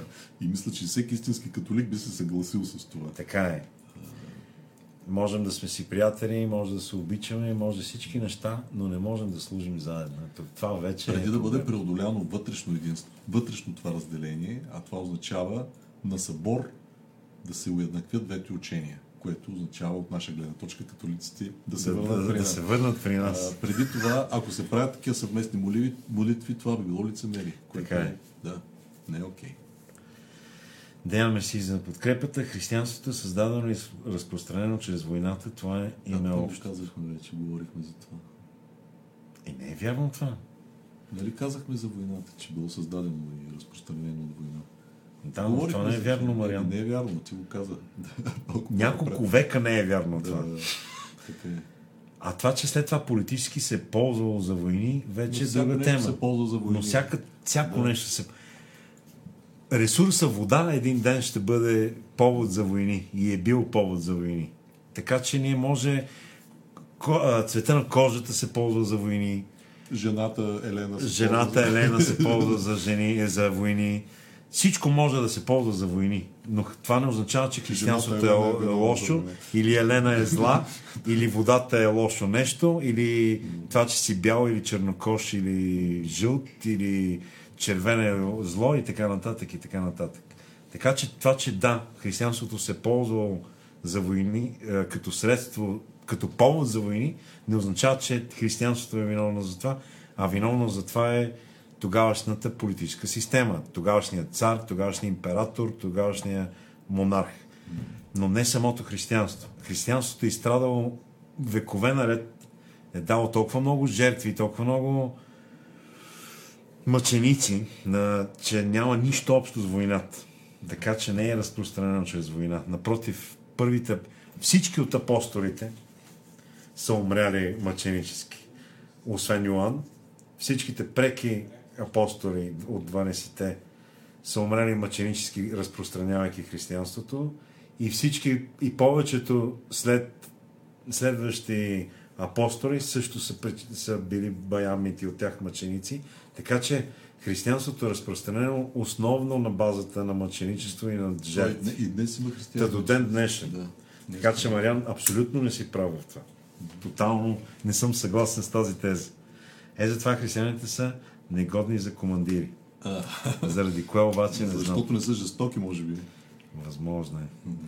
Като казахте Първата световна, световна, за мен остава един от най-светлите примери за това, че вярата и прошката стигат и до най-мрачните къщета на света. През 1914 година в Белгия, около река Ипр, воюват англичани и германци. Много е готино това. Дето празнуват В навечерието на Рождество Христово от немските окопи започват лека по лека да се пее тиха нощ и да се палят свещи, което англичаните също правят в последствие. Това ескалира до там, че войниците, които до, вечер, до вчера се искали да убият другия, оставят оръжие и се прегръщат по, по средата на бойното поле, разменят си подаръци, играят футбол и пият от общи манерки. След това обаче щабовете на двата лагера, недоволни на случващото, се започват да сменят отрядите на този фронт, за да не се завърш, е, за да не се завързват отношения между воюващите страни. Това пък е един пример за това, че не обикновеният човек е виновен за големите грехове на човечеството, а жадните за власт и господство объркани люди по високите етажи. Но ще се радвам, ако всеки прочете тази история и се сети за нея следващите коледи отправяйки молитва за мир, която има единствено и само в православието на ежедневно ниво. Да, това е много хубава история. Тая история е да велика, да. имаше и филми, Да, Discovery правиха филм по тази история, мисля, че има игрални филми за тази история. И тя не е единствената. И вие представяте ли си на тия войници от двете страни колко им е било писнало и колко всъщност това е а, толкова дълго продължаващо страдание, гниене в тези окопи, болестите, глада, а, студа и всички тези неща. Тази война е била отвратително братоубийствена Така е. по много подобен начин на това, което се случва в момента. Това са били хора от една цивилизация, от една Да, германци и французи. германци и французи, от една културна общност. И в някакъв момент наистина нещо се е оприщило, нещо. Бог е позволил това да се случи. По Заради очността на някакви хора допущ... има такова допущение, защото волята е свободна, човешката воля е свободна Да, и оттам се раждат големи проблеми. да. Учите възрастни хора, но потърсете в интернет едно видео за основи на манипулацията. И там се казва, конфликтите започват, когато едни хора се признават, Принизяват. според- се принизяват и според другата страна не са хора, а нещо по-нише. И ще ви станат ясни работите за Украина, Русия, кой прав, кой е крив.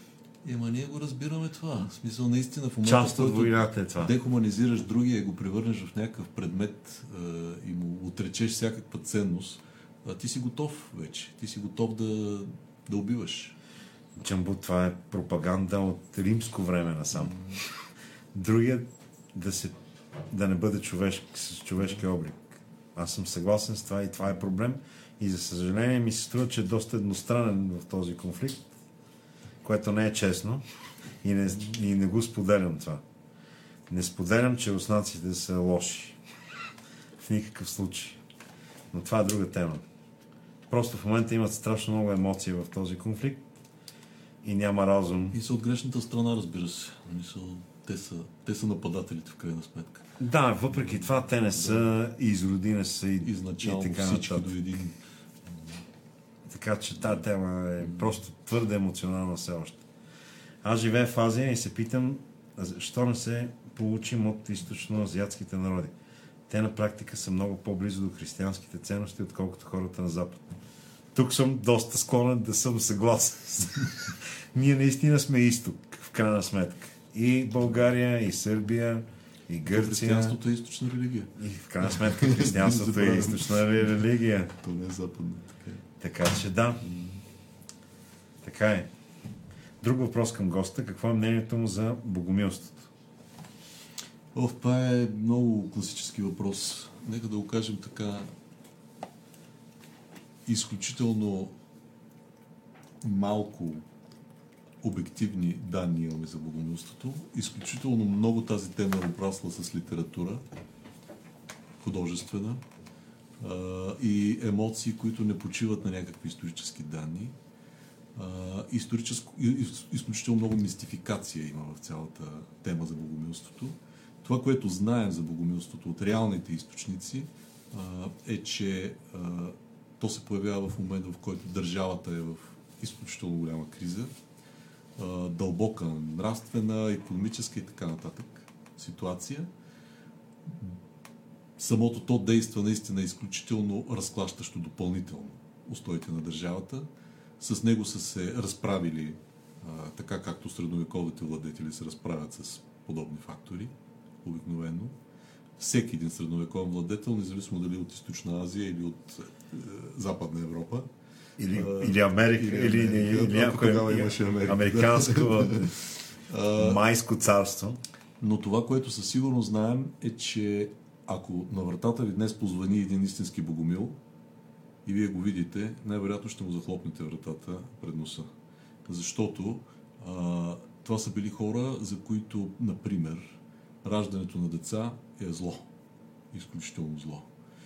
Тоест, ако ние приемем, че богомилите са някакви много такива възвишени духовно хора, ние всъщност нищо не сме разбрали от богомилството. Богомилството е рецидив на гностицизма, една много стара духовна традиция на гностицизма. В българските условия по това време богомилството е нещо, което е имало изключително разрушителен и духовен, и социален заряд. И за това така мястото в историята е в момента предадено на забвение и разбира се на а, художествени интерпретации, нищо повече.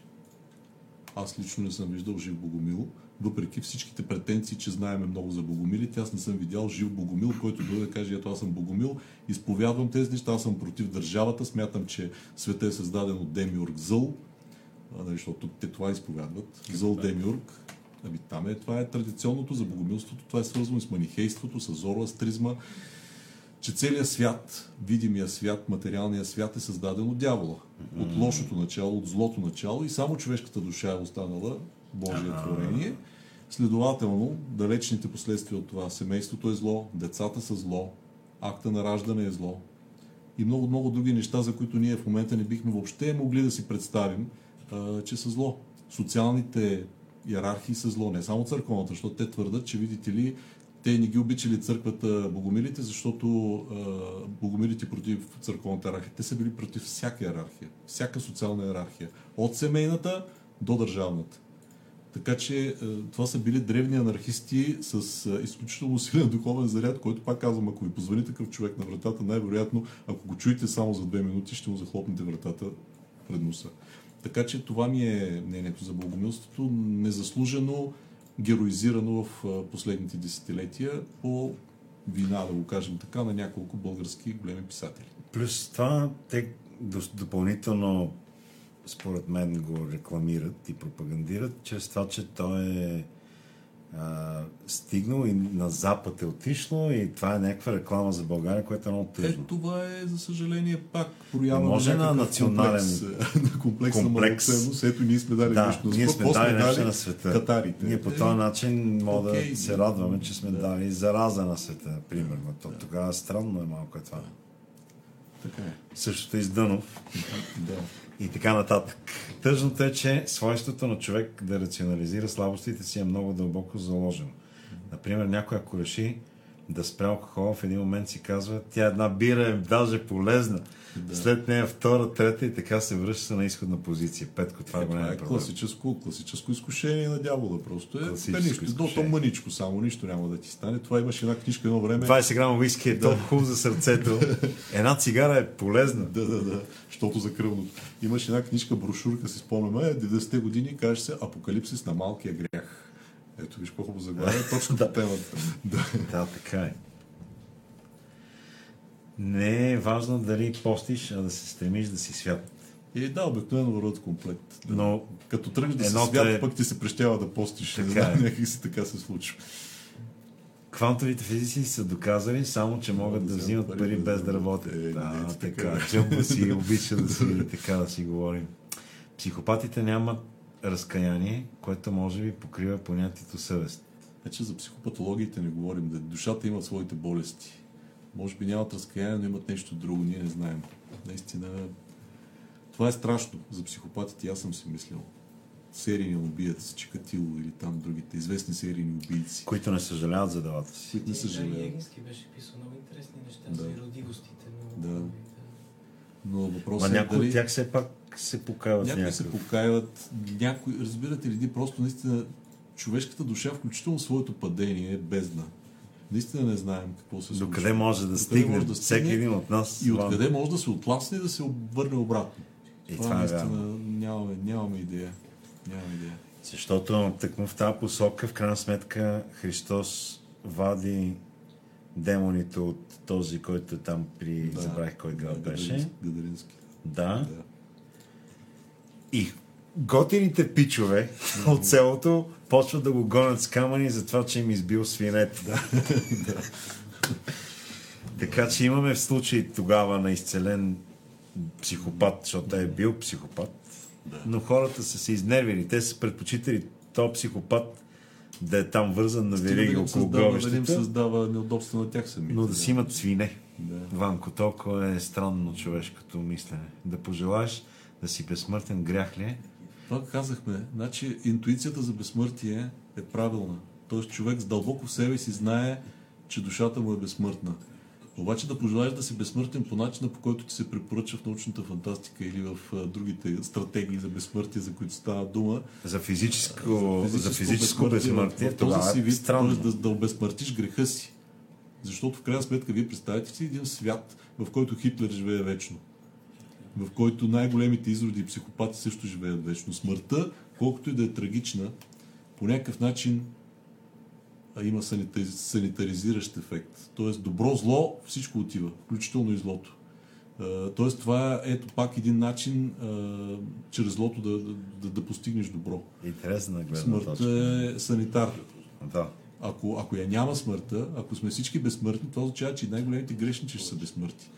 Това означава, че убиеца ще има възможност, айде, дали убиец, нали сме безсмъртни, нали, как Да. ще доби. Но този, който причинява страдание, ще може да го причинява до безкрайност. Тоест страданието, злото ще се обезсмърти също, ако човека се обезсмърти в това си състояние. Тоест човека е смъртен не случайно. То не е само наказание, то е и промисъл. Защото чрез смъртта имаш възможност да бъдеш изкупен един ден в друг вече вид, не с това физическо тяло. Всъщност Библията, любовта и познанието са описани с едно понятие. Авраам позна Сара и ред други примери. Верно е това, интересно. Много хубав, хубав термин е позна. Да. Значи имаше в Аватар ли беше, дето тя го гледаше, казваше аз те виждам. I see you. А това беше някакво тотално обяснение в любов, т.е. изражение на пълното познание, пълното да, сливане. да. Виждам те, виждам те в същината ти, виждам те в същността ти. Нали, когато Адам дава имената на нещата около себе си, на животните, нали, даде имена на животните. Какво означава, че дава имена? Откъде си ги взимал тия имена? От въздуха, от фантазиите си. Той дава имена, защото е познавал същността на всяко едно нещо в този създаден свят преди грехопадението. И името отговаря на същността. И първоначалният език е бил Божествено. мега език, той е бил божествен език. Тогава всяка дума, всяко слово е съответствало на природата на нещото. И затова познанието в този библейски смисъл е пълното разбиране на другия, т.е. И съответно любов, обичане. Което е много Което е симпатично. красиво. Петко. Поезия, Много ми хареса Да. това. Да, да, да, да, да. Много благодаря, Пламен, за денят, който ми отдели. А, Денис. Вече втория албум си завърших и ти си един от хората, на които го дължа това. Моят въпрос е според двама ви. Неверниците могат ли да живеят праведен живот в очите на вярата? ви? Бих казал, Денис, че особено неверниците живеят праведен живот в моите очи. По-често. По-често се случва. Е, така. Да, да, това е с две думи. Сега, има някои светци, които не забравих. Аз винаги ги давам за пример и без да трябва да видя кой е, който твърди там за за номади, което, номадско племе, което са мусулмани, че са истински светци, защото Да. те постят, не знам какво си. Идеята е, че в православието се твърди, че всяка душа е християнка. Да. Православна християнка. И Но всъщност... това Августин не го е казал, че е православна. Мисля, че дали беше Августин или беше а, Не знам, Ориген- много Ориген се или казва. За, съм говори се за това много. Да. И има много хора, които изобщо и Божието Слово още не е стигнало до тях. А това не е обещано, че до всеки ще стигне Божието Слово. То вече се е поразпространило доста, но все пак има още места, където още не е. Може би някъде в Има една амазонските много притча точно за този случай. За един мисионер, тя е така притча, наистина, не е истинска история, но един мисионер отишъл при някакви диваци. А, някакво племе, където нали, никой го не били чули за Христос и разправил им там нещо за Христос. И те в общи линии нищо не разбрали.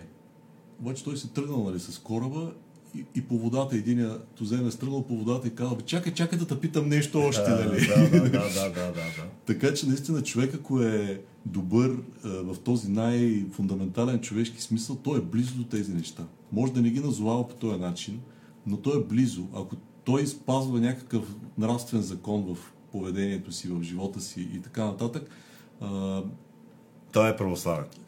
то е, да, най-малкото, а, той, той има интуиция за любовта, за същината на любовта. Това не е малко. Защото ако човек познава любовта, в този смисъл, саможертвения, а, тоталната отдаденост и така нататък, той се приближава без да може да назове Бог по този начин. Той се приближава до, до същината. Няма как да не бъде близо. Така че да, разбира се, че може да се живее праведен живот. И има много старозаветни праведници. Сега обаче, не са Денис- познавали Христос и са били праведни. Така е. Да. Обаче, без Христос тези И- праведници не са се спасили.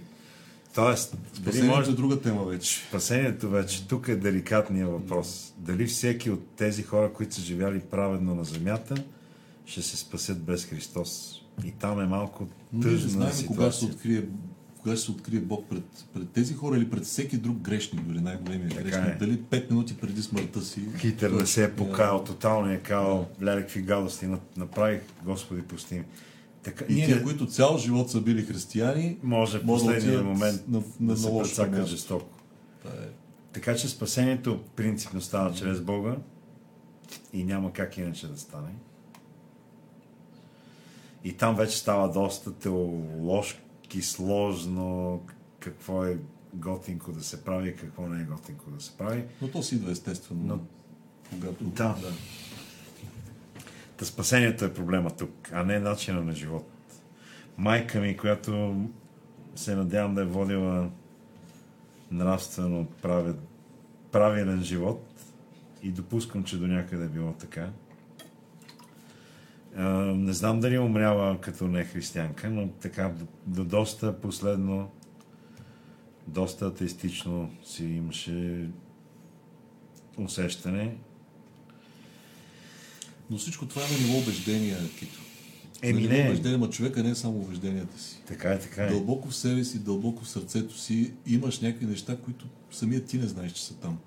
Така че точно там, някъде дори подсъзнателно, човек може да срещне Бог. в някаква ситуация, или в сън, или в изпитание, или в очите на някой, дето страда, или в очите на умиращата си майка. Ема тя умираше в страдание Няма- две да. години, пък не Да. потърси Бога в това време. Няма значение, за тебе е било среща. За нея може да не е било, за нея може да е било някъде другаде, къде ти не знаеш. Когато Така е. вече тя не е било в съзнание, може би някъде го е е, срещала. Никой не И знае. това е по Божията Така воля. че Господ си ги прибира хората по... Да, или си ги привиква Така е. в момента, в който е подходящ за тях. Могат да го понесат. Здрасти, Димитър. Бъ- Бъди Гай казва, днешните деца имат всичко и са нещастни. Аз като имах картоф, бях най-щастливото дете на света. Денис, абсолютно съм съгласен с това. Да. Така. Имаше една, един стих на Валери Петров. Ти мечта за часовника точен, днес го имаш, но нямаш мечта. Да. Да. Поезия. Пестия звезди, да Тя, това са парички, за които благодарим на Димитър Кръстев. А, да, може да си купиш часовник за милиони, но не можеш да си купиш време. Така е. Можеш да си купиш човек, който да ти направи услуга, но не можеш да си купиш приятел. Да. Може да си купиш къща, но не можеш да си купиш дом. Мгм. Готино е това. Да, да. Готино е това. САЩ не знае къде е Етиопия. Затова още не са и пуснали бомб да освободят от диктаторски режим. Просто в Етиопия няма нищо ценно в момента. Разкажете как повярвахте и кога дойде момента на духовен обрат в живота ви. Роми, той разказа за това. Ще си пуснеш стрима после, от начало. Той си стои във Фейсбук. Аз не мога да разкажа всичко, само това да кажа, че аз разказах някакви външни Но той разказа някакво. Да, все пак. Да споделиш за това как си коленичил и за първ път си казал и се обърнал към Бога с ти, е много трудно. Защото това е процес. Този процес при някои хора се случва в точно определен момент, където мога да кажеш, аз в 12 часа на еди кой си април, еди коя си година, аз се обърнах. И аз познавам такива хора, които нали, тогава. Обикновено протестанти казва, еди кога си аз избрах Христос за мой спасител, Да. приех Христос в сърцето си. А, има го и този момент. Да, има и такива моменти, където съм бил, наистина искрен съм, искрено съм се помолил, може би за първи път. Но наистина, нека не забравяме, че тая среща между човека и Бога си е и трябва да остане в някакъв смисъл тайна. Анонимна е. И тя е несподеляема по природа. И така трябва да бъде. Защото наистина там близостта е много по-голяма, отколкото с най-интимния ви партньор, с най- Близките, близките ви хора. ви хора. Така Всичко е. това е наистина толкова интимно, толкова несподеляемо. То, то си е тайна между двама души и слава Богу, защото това означава, че е истинска тази любов. Съгласен съм напълно. Така че не мога да отговоря изцяло на този въпрос. Процес. Мога да, да, да свидетелствам някакви общи неща, но при всеки е много, много индивидуално. Плюс това Бог дава в началото да ти се случват чудеса. Някакви по-интересни неща се случват. Ти си казваш, леле, майко, аз сега с една молитва мога да направя невероятни неща. И след това изведнъж това почва да поизчезва малко. И това е за да се смириш, че не ти променеш нещата с твоята си молитва, а, това, а Бог променя нещата Да. и така нататък, и така нататък. Всичко това са процеси, дълги, дълги процеси. Душата ли живее в тялото или тялото живее в душата? Тялото не може да живее без душа. Така че Човекът е, както се казва, съставно същество. Когато умре, това, това единство се прекъсва и остава само тялото. Така че е, то не е, тялото не е обиталище на душата. То е нещото, което душата удохотворява и удушетворява, да го кажем така. Нещото, което материалната, материалното изражение на цялостния човек. Но цялостният човек е всички тези неща. Дух, душа и тяло. Те са даже три, не две. А, така че тая дихотомия, нали, да, си, да представиш тялото си само като някаква къща и някъде в средата, ето тук или тук или тук, като кола, е душата. в която душата е шофьор. Да, ако почнеш да видиш човека логика парче по парче, къде, кога ще, Къде ще стигнеш до къде ще душата? стигнеш до душата му. Даже има хора, които с а, половината мозък им го няма и пак са си окей. В смисъл, къде е била душата? Нали, Тя е или е във всяка клетка едновременно, или е в нещо, тя не е орган. Нали? Не е Тя орган. Не, можем, не можем по този начин да я, да я разберем. Да. Има много, разбира се, образи. Има много притчи, има много иллюстрации за това, нали, как точно е това триединство. Но това е вече философия. Не е моята тема това. Пламен е пример за човек, който обича Бога и хората, национално богатство, талантлив О, творец. Благодарим ти? Филип, е, че го покани. Атанасия, здрасти. Ако носи китара, нека и свири и изпее. Искам да мога без теб, любимо парче. Бога ви пази двамата. Е, благодаря, Атанасия. Дайте да съберем пари за паметник на Кито. Стига се излагал с този сапун. А е обаче някакъв ваш, ваш заводски фолклор. Да, да, да, да, да, сапун. Имаме сапун с моя облик. имаш соб, имаш соб. Кито, разкажи, разкажи за участието ти във филма на Телоншев и той засяга темата за безсмъртието. Да, между другото. И то пак скептично, че безсмъртието там имаше дори изречение, което точно формулира защо безсмъртие. Че безсмъртието е... Само, че не мога да се сетя. Но и нищо не си спомням. Спомням си, че снимахме в Бургас, на солниците. Беше много горещо, но пък беше симпатично. Това е, което си спомням от снимките. Но филмът е симпатичен, аз го препоръчвам. Интересен. Със сигурност антиутопия. Със сигурност свърши с двама смъртни влюбени, което е по-хубаво от студени безсмъртни тела. Не случайно в руската фолклорна традиция един от най-злите герои Каще е безсмъртен. Да, верно, че Кащеви смъртни е... Защо точно безсмъртието е някаква характеристика на този зъл типаж? Да, така е. Да. Верно, че то безсмъртието му се крепеше на върха на една игла в едно яйце. В Да, една да, такова да. сложна история. Излагал е Бога. Да. Излъгал е Бога. По-важно от безсмъртието е да направим контакт с извънземните и да разберем за- как летят с тия чини. Ама наистина, най-накрая. Сега ангелите се изобразяват не с мечове, а с машинки за пушене на пара. Е. Колко книги Господ е свалил на земята? Нито една не е свалил в този смисъл. Как така свалил? А, Той Господ не ги е написал книгите, само там десете Божи заповеди, да кажем, ще си има разкрижали, предвид. но самата Библия не е писана директно от Бога, нали, по някакъв метафизичен начин. Тя е писана от хора по вдъхновение, по Бого вдъхновение. освен Йоан, който е и спътник на Христос. Да. Всички знаем каква е Елена. Ние че Така, явно. не е явно. Иляна мерси за подкрепа. Може ли пана също и Кито да кажете какво е вашето мнение за решението на Видинска епархия? Аз не знам за кое решение става. дума. А, предполагам, че става дума за... То не е решение, ами едно изявление имаше на Видинския митрополит за войната в Украина. Така?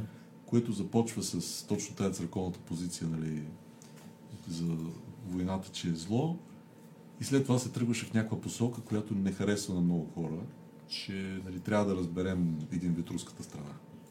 А пичове, трябва да разберем, разберем обаче и руската страна. А и това е моето лично мнение. Винаги е добре да има разбиране. Трябва да има все пак диалог. означава- Иначе става безумие. оправдание. Ако Така е. нещо, не означава, че го оправдаваш. Така е. Но трябва да, да има и друга страна. Иначе, иначе става пропаганда само в едната страна. Това също е безумно. Не е много готино и не е много честно. Да. Ето следващия въпрос е хубав. Аз вярвам в Бог, не е въпрос. но не и в съвременната църква българска. Педофилията, профанията, това му отвръщава, да не говорим за хилядите левове и липса на адекватна помощ към бедните. Двете неща, вяра и църква, за мен в днешно време са взаимно изключващи се. Не може един педофил да промотира смирение и т.н. Ева, може ли аз да отговоря първо? Защото тази тема много ме вълнува.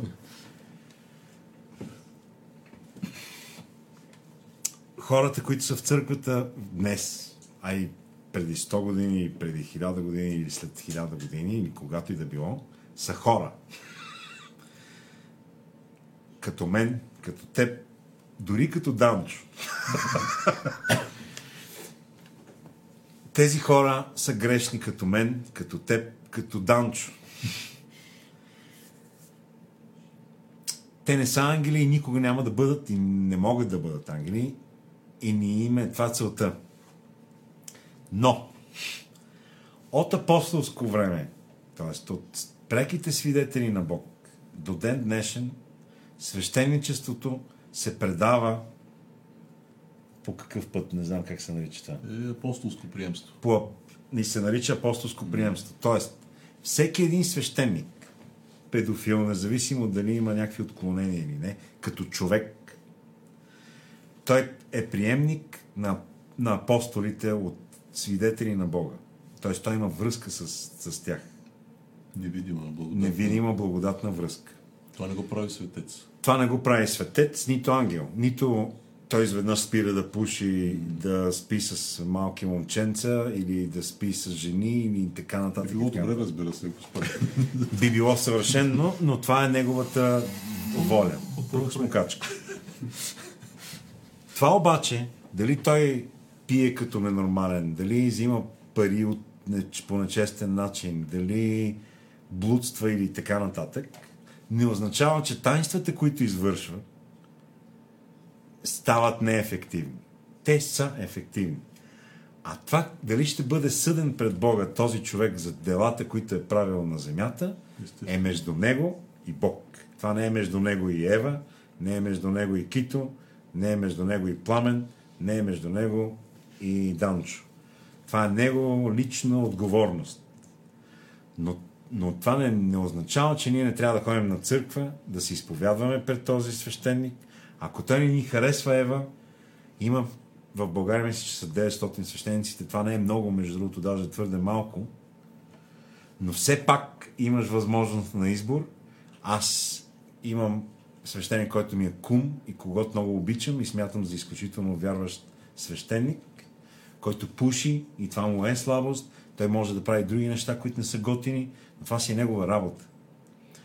Но неговия дълг към църквата и към, апостолска, към тази апостолска връзка е да спазват догматиката на църквата, да спазват тайнствата да, и да ги съответно да, как е, да ги прави върху ва- вярващите. Да ги извършват. Да извършва таинствата върху, върху, върху Да свещенодейства. да свещенодейства.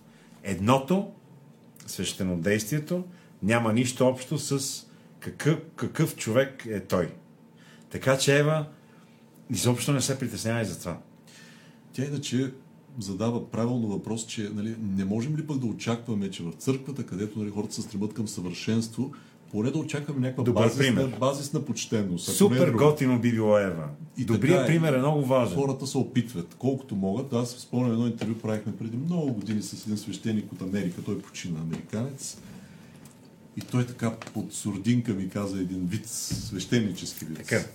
И каза, знаеш ли какво е църквата? Тя вика като новия човек, а, новия ковчег.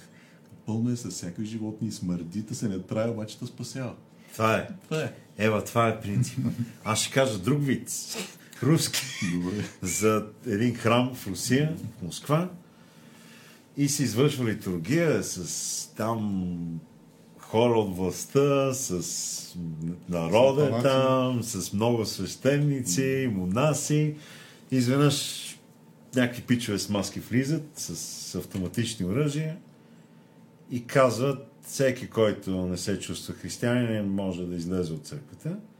И тя почти се изпразнила и останал е там един монах, възрастен, две-три жени, някакво момче.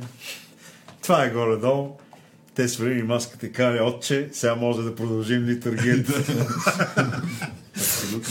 Така че, Ева, не дай да съдиш другите. Кой е педофил, кой е Ти сигурна ли си, че ако влезеш Профан. в църквата, ще бъдеш пример в този, Нямаме тази посока, добри която примери. даваш? Да. Ние също като християни, аз лично като християнин също би трябвало да дам добър, добър пример, но не го правя. За съжаление обаче, Ева. А много бих искал. Няма такъв християнин, който да каже Аз съм безгрешен. Ако не сте виждали жив християнин, има на гледайте аз съм ви. Така е. Няма такъв. Имай предвид, Ева, че Свети Иван Рилски пише Дано Бог ми прости гр- съгрешенията. Дан-дан! Къде отиваме? Свети, Иван. Рилски. Апостола пише, е, ох, нещастни аз човек, че правя, вика, не това, което трябва. Апостол бе. Павел това, нали? Да. Ами, Самокритика на, на хора, които са били сред Бога. Тотално. Там връзката човек-Бог е за нас научна фантастика, най-вероятно. И те казват, че са грешни. Така ли един свещеник, или пък аз, или пък Пламен, или пък Данчо, там да не говорим.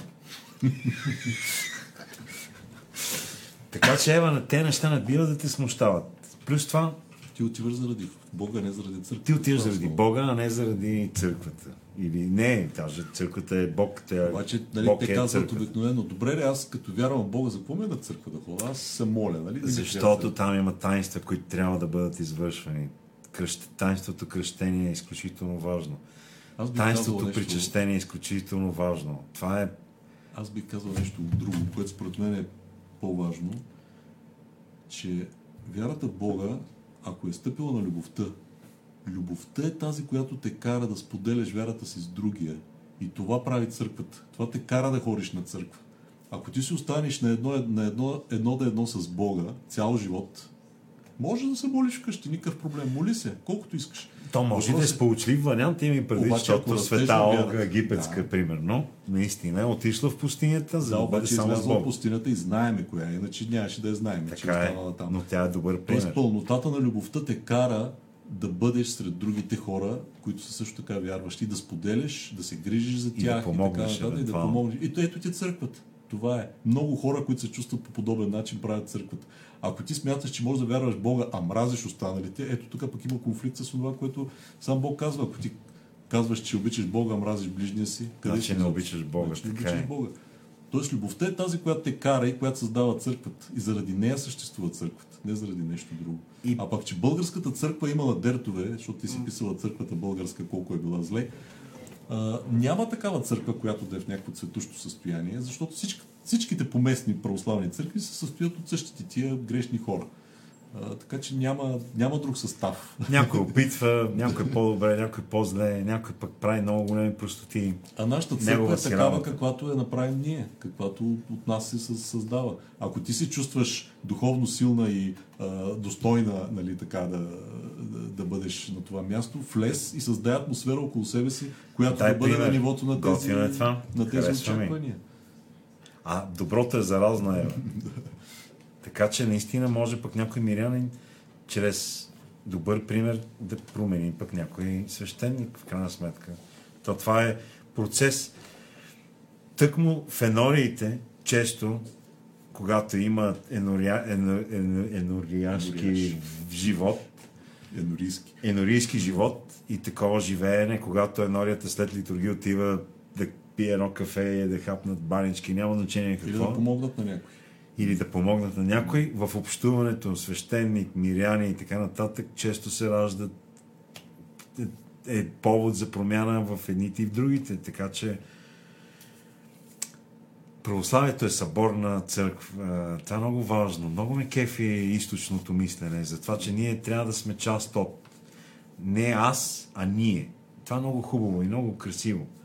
И това трябва да го запазим, защото аза е гнусно нещо. Много ме дразни аза. Егото е проблем. А его и аз всъщност е едно и също.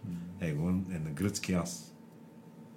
Аза е гнусно нещо, Ева. И, а църквата е съборност. Там всеки, един сакат, един болен от не знам какво, един с някакви странни мисли, трети с не знам какво. И всички ние трябва да сме заедно, за да може и сакатия да проходи, и болния да оздравее, и този със странните мисли да му се върне вярата и така нататък. И тук ще дам за пример едно племе, което не е християнско, защото е африканско племе някъде по джунглите, което като направи някой нещо лошо, не казва ти си педофил, ти си профан или така нататък, а се събира цялото племе и почва да му напомня колко добри дела е правил този човек. И това е много християнско всъщност. Ние не трябва да съдим другите, защото Бог е написал на пясъка с пръчката кой какво е направил от тези, които са искали да убият блудницата с камъни. И казва е сега, който е най-безгрешен, първ да хвърли камъка. Много важен момент от, от Библията, според мен. Аз само да кажа, вчера ми писа един мой познат, който е холандец и който стана православен свещеник. Холандец, ама нищо общо няма с никакви там руснаци, гърци и така нататък. Роден в Амстердам, нали, там местен. И стана православен свещеник и се познаваме от много години. Още бяхме младежи, имаше едно световно движение, младежко православно, ходили сме там, виждали сме се. И сега той ми пише, абе тук имам един такъв казус, а, едни хора, които са станали жертва на трафик, насилствена проституция, са ги схващали в Холандия, т.е. отишли са, потърсили са закрила, фанали са там организаторите, а тези, които са били жертвите, жените, които са били карани да проституират, са върнати, върнати в България. Обаче някои от тях вече са с а, някакви холандско гражданство, са успели нещо, нещо там. Така че ставаше въпрос за някаква конкретна жена, която в момента е в България, но дълги години е живяла в Холандия, била е насилвана, използвана и така нататък и пита дали има някъде православна църква, където биха я приели. Където биха я приели такава каквато е, с този си багаж, тя вече естествено не е, нали, но, но е била жертва на трафик. И аз се замислих, какво да й препоръчам? Ако сега, примерно, се спрем на това, което е писала вашата зрителка, аз не мога да я насоча никъде, защото навсякъде са педофили, профани, не знам какви си. Обаче все пак има някакви енори, където аз знам, че тази жена по някакъв начин ще я приемат. Ще я приемат, ще й помогнат нещо. И това е, това е още, един, още една причина да сме заедно като енория, да сме заедно като църква, защото има хора, които имат нужда и които, а, които активно търсят място, търсят среда. Те не търсят някой да им даде Покой. пакет хляб, а търсят да бъдат част от общност. И ако църквата не е в състояние да бъде такава общност, ми кое да бъде общност в, България? Професионалната общност ли ще ми похвалиш? Агитката ли ще ми похвалиш? Кое може да бъде тази общност, която да помогне на, на един такъв Да даде човек? покойно да душата. даде наистина духовна храна. И ето, и сега казваме на всички останали. Ако знаете място, където един такъв човек може да, да бъде прият, без да му се задават въпроси, намерете ми, пишете ми. Ама, Това е сериозно, аз търся наистина такова нещо. че според мен моята анория е велика. Еми ето, ще ви Това е отец Валентин Да. срещу Румънската църква. Според мен е супер. Просто един човек, който идва от страдание дългогодишно, някой да му подаде ръка. Ама в какъв смисъл? Да, да бъде част от Да анория. бъде част от енорията. Според мен няма да има никакъв проблем. Чудесно. Ще се обадя. Както и в Владая отец Георги, който е моят Отец. Георги е прекрасен, знам го. Той също би бил с... суб- Абсолютно би нямал да има никакъв проблем. Така че ето две енории, които аз много обичам. Първо отец Георги, който ми е кум, кум а пък отец Валентин отец Иван и сега нови отец, сега му забравям името, което ми е проблема, ама няма значение, на на Възнесение Господне. Много, много, много ви обичам и тях. Чудесно. И според мен и на двете места тя би се почувствала добре. Аз още не я познавам жената. Те първо ще се свързвам с нея, просто зададаха ми такъв въпрос, казах да, свържете се, ще потърсим. Ето сега, Ева, по същата логика, която ти обвиняваш църквата, има пък свещеници, които казват този е неспасяем случай, което е също проблем. И е на същия принцип обаче, Ева. Ако ние не си прощаваме, никога няма да има напред. Ние винаги ще се лутаме между той е лош, аз съм добър. Той е за Украина, аз съм за Русия. Е, това са безсмислици някакви страшни. Това няма никакъв смисъл в това. Ние трябва да си прощаваме. Това, че той е за Украина, аз съм за Русия, няма никакво значение. Това не ни прави врагове, това ни прави хора. Той си има неговите слабости, аз имам моите слабости. Аз мога да имам много гадни грехове в мене, но те, това са моите страдания. Страст, Ева, идва от думата страдание. Страстта е страдание. Това, че ние желаем да спим с малки момичета, примерно, е страдание. Ние може да не го съзнателно да не си го признаваме, но подсъзнателно го усещаме като такова. Няма човек, който да върши зло, който да не вътрешно да не, да не, да не е убеден, че то може това да се притъпи с времето, когато това зло се повтаря повтаря повтаря, но винаги човек осъзнава, че злото, че страстта е зло, че то е в негов ущърб. И когато пък наистина бъде осъзнато това, и когато човек наистински се покая и много съжали, че в това страдание иска да се избави от него, но не може, идва покаянието и тогава неминуемо идва прошката, защото Бог е прелюбов, която ние не можем да осъзнаем колко много обича творението си, което сме ние. Така че трябва да си прощаваме, Ева. А пък църквата е много важна, защото нещата, които първо, че църквата съхранява каноничността, която е зададена още от времето на Христос до ден днешен. Второ, тя съхранява тъкмо това Апостолско. апостолско приемство, което идва пак от, от Божието време, от когато Христос е бил на земята. И тя дава нещо, което не, не промени. Конституцията я дава църквата. И тази конституция е много, вяр, много важна. Защото ако както в протестантството се случва, за съжаление, когато няма конституция, се получават безобразни неща. И стават някакви... Всеки може да си направи църква и то става някакво безумие просто. Здравей, Борис! По-добре късно, отколкото никога. За какво си говорите? За православие. Осъзнах, че съм богомил. Джон честито. В крайна сметка Библията определя първият ангел като принц на Да, този свят. паднал ангел и сатаната. И Димитър, защо? Заради гордостта. Най-гадният грях от всички. Откъдето тръгва всичко. Аз. Как да третираме противоречията между Стария и Новия Завет? Например, око за око, зъб за зъб, 7 по 7 да се прощава, обръщане на бузата и в тази връзка евреите и православните. Е, това е много широка тема. Не, не става въпрос за противоречие, защото става въпрос за растеж. Стария и Новия завет не са две противопоставящи се неща, а са едно и също нещо, което го виждаме в различни стадии на развитие. развитие да. Стария Завет е закон, закона. Стария завет имаме закона, но той е бил необходим, за да се откъсне от езичеството народа на Израил и да бъде фокусиран върху изповядването на единия Бог. Тоест, ако спазваш закона, Да. окей. Нищо Там друго не е законничеството е било дисциплиниращо. Да. Обаче в един момент вече с идването на Христос и епохата на Новия завет вече а, Се маха старият, старият, той старата кожа. отминава, защото той вече не е първо не е достатъчен, второ не е необходим.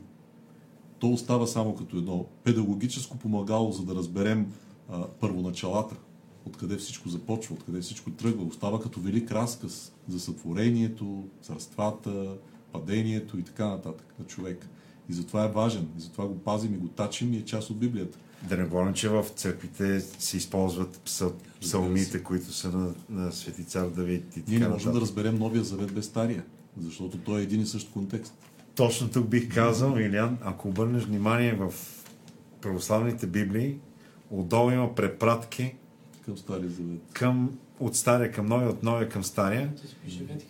И ако ти почнеш да четеш на този принцип, ти трябва да четеш Библията сигурно години, защото почти всеки абзац от Новия Завет е вързан към поне една или две теми, които са Тоест, от Стария завет. Да не говорим, че много от, много от старозаветните разкази са всъщност предобраз на, на новозаветните случки. Има много предоз, предобрази на Христос, как той ще дойде и защо ще дойде. Да не говорим, че има откровен, мисля, че точно на Давид, че ще дойде син. Mm-hmm това е велико е това. Как това искам е, да, само да намеря? Как се казва? Ако искате да разберете точно тая тема, примерно за око, за око, зъб за зъб и как това се съотнася с темата за прошката в Новия Завет, ви представете си едно дете. Едно дете и един родител.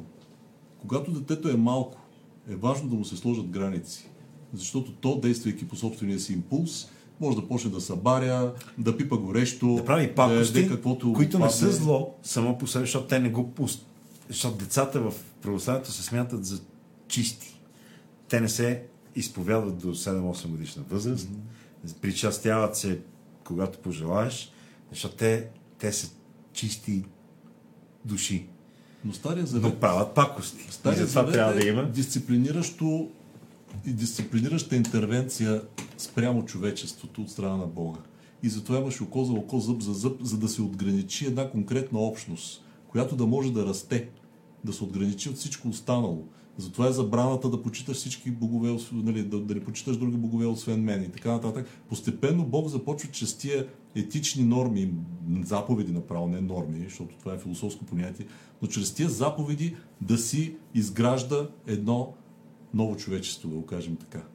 Което после от Израил се превръща в цялото човечество, във всички християни. И за Което пък, за да се стигне до там, да се почне от това, трябва да стигнеш до това да разбереш любовта. Не може древният израелтянин да разбере обърни си бузата и така, защото вече трябва да се израснал в любовта и Христос трябва да се е въплатил, за да бъде въплъщението на тази любов на земята. И чак тогава вече може той да дораснеш до това, и включително с кръсната си смърт, което е вече тоталната саможертва и, и въплъщение, въплъщение на тази любов, да разбереш всъщност какво има предвид. Защото представи си на един такъв примитивен номадски народ да му обясняваш за любовта, нито ще те разбере, нито ще те приеме. Затова за тях са били заповедите. Те са били от наша гледна точка, ако щеш и жестоки дори, диваци, но те са били това, което са формирали тази община, така че един ден да, от нея да дойде девицата, да дойде Мария, да се появи възможността за такъв психологически профил като Дева Мария още тогава. И за да може тя да каже да на ангела и да се случи въплъщението. Защото Бог търсеше добри да. между хората с добри постъпки и не намери и само Моисей до някъде беше. Защото зъб за зъб, зъб за зъб е, е начин да бъде преодоляно последствието от грехопадението по някакъв начин. Много а, така първичен, но все пак реципрочността във възмездието е нещо много по-хуманно и много по-добро, отколкото от, от, от, да, избиеш, да избиеш целия му род, ако той нещо ти направи. И аз това ще да кажа, че всъщност началото хората до Кайново време и малко по до Ноево време, а може и малко повече, са общували с Бога директ. Да. В смисъл Бог е бил около тях, с тях, пред тях това се губи с натрупването на всичките грехове, докато се стига там Содом, Гомор и така нататък. И се стига до това Бог да търси някой на земята, който да поведе, да направи mm-hmm. първата стъпка, която много ме изкефи към създаване на, на, на, на, на Христово общество. Етапи. Един хубав въпрос гледам за зороастризма а, дали е гнусен гностицизъм. И той ли е гнусен гностицизъм? Аз съм използвал такава дума, гнусен. Аз само направих връзка, която правят абсолютно всички следователи между гностицизма, зороастризма и съответно богомилството. А, не съм казал, че е гнусен, но корените на богомилството са явни. Те са в древния гностицизъм. Дали е гнусен, всеки сам се преценява, но факт е, че самата дума гносис означава че има едно скрито знание, което е а, достъпно за малцина избрани. Нещо, което по никакъв начин не се връзва с универсализма на християнството. Тоест, християнството е за всички. Няма тайно знание там. Тайнствата са затова тайнства, защото се случват в пространството между човека и Бога. Но те не са тайни, те не са скрити. Е, Богослужебните книги не са пазат в касите на Светия Синод, нали, да никой да не може да ги Да. чете. А, Това е абсолютно от, открито знание. А, Манихейството, споменавате за манихейството и за мани, а, значи това са вече древните ереси. Това е съвсем друга тема.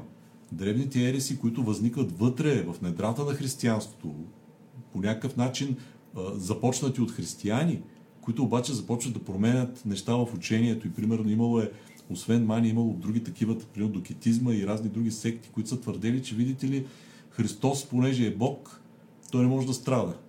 Следователно, неговото страдание на кръста е някакъв филм, някакво кино, Театър. някакъв театър, някакво шоу. Еми да, църквата се разграничава от тях. Тя ги нарича ереси, тя ги осъжда и това се прави с цел да се огради стадото, да Истината. и истината от неистината. Тя трябва да сложи граници и да си каже, а, нали, не може едното да е вярно и другото да е вярно. Тя трябва да може да каже, ето това ние Е. вярваме, ако вие не вярвате в това, вие сте извън нас, вие правете там някакви ваши си неща, но не ни смесвайте двете неща, защото тия двете работи са несъвместими. Не можеш да вярваш, че Христос а, а, заради нас беше разпънат, нали, да изповядаш символа на вярата а, и страда и бе погребан, и в същото време... а, Ама да той не е страдал. Ама той не е страдал, Защото е Бог. защото е Бог. нали. Тия А, неща... То всъщност тук и основните проблеми, и ос- основните разлики А че между... Мания е говорил за Христос, разбира се, че говорил. Те всички, всички ереси говорят за Христос, защото Христос е центъра на внимание на ересите. Значи оттам тръгват разделенията, мненията за това какъв е Христос, кой е Христос. Природата му, божествена ли е, човешка ли е, колко божествена, па колко човешка. Всички тези неща, всичко се върти около христологичните спорове при ересите. Всичко. Той дявола е окей с Христос. И дявола вярва в Христос. Да. И той И вярва в Христос. и бесовете да вярват в Христос, но това не ги прави готини пичове. Така че да. А вяра, вярвате ли в прераждането? Не, Не. не вярваме в прераждането. Гадаринеца искаше да тръгне след него. Да. Това са от Да. евангелските истории. Прочетете Евангелието наистина всички. Трябва да умрете, за да можете да живеете. Да. Не съм съгласен за си... санитарията на смъртта, защото човек може да еволюира и лошият да стане добър, като му мръзне да е лош, нали, има свободна воля. Да, има свобода. Има воля, така е. Може, Свинското месо не знам какво има предвид. си е свинско месо. Да. Щом всяка душа е християнка, някои хора нямат душа. Не е вярно. Всички, хората имат, всички хора имат душа и тя е християнка. Любимите ми притчи. Душата по природа, Тертулиан. Да, правилно, абсолютно правилно. душата Тертулиан. по природа е християнска. Не Ориген, не Августина Тертулиан. Точно така. Благодаря. Бесовете в, гадари, а, в Гадарине. Гадаринеца не са притча. не са не са притча. Те са евангелски разказ. Да. То си е евангелски раз. Притчата е за добрия самарянин. да. Дори Лазар, който се хранеше с кучетата под масата на богаташа е Да, истински той също не е притча. Той е реален Проблемът с, персонаж. с християн... А само за да кажем, Лазар е беден човек, който е свързан с... Нали за него ставаше, става дума? Където богатия не му дава Да, нищо. нали кучетата ядат, казва той. Да. Те спорят там за, за юдеите и за неюдеите. Дали всъщност тайната на, на Бога може да бъде направена достъпна за неюдеите, за неевреите. Да. И тогава нали, той казва, анима кучетата, които са около господарската трапеза, нали, Тоест всички имат право. Всички ядат от Да, да, всички Ама не, това не е с Лазар. Еми, Според мен, тук да. Гостина говорил за Лазар, и, който Е, след това отива той- в Ада, е, този в е, рая, Да. а пък богатия е в Ада, и Е, богат това му казва, дай ми малко Това водичка. вече е притча, смисъл. Това е да, притча. Това е притча, да. За богатия и за бедния е притча. Не, не И според мен. Както и да А е. иначе това, което ти казваш с трохичките е всъщност една самарянка, го, да, го да, казва на Христос, така. на кладенеца и те за където искаше, какво беше Да, там. И той казал... Защото тя е самарянка, да, тя, е казва, друговерка. да, и, и, той, и той казва, ма ти си самарянка, и тя казва, да, да, ма и кучетата Да. ядат от трохите. А той я провокира. А Да. той провокира и той каза, твоята вяра е така и да. Проблема с християнството е въвеждането на концепции за първородния грях. Оттам нататък се пребава по постът. Постата. А, нещата се едно се прецакват от там нататък. М- има първороден грях. Стефан. Това е заради свободната ни воля. А какво казва Библията за някой, който те провокира да му нацепиш шамарите? Не бива.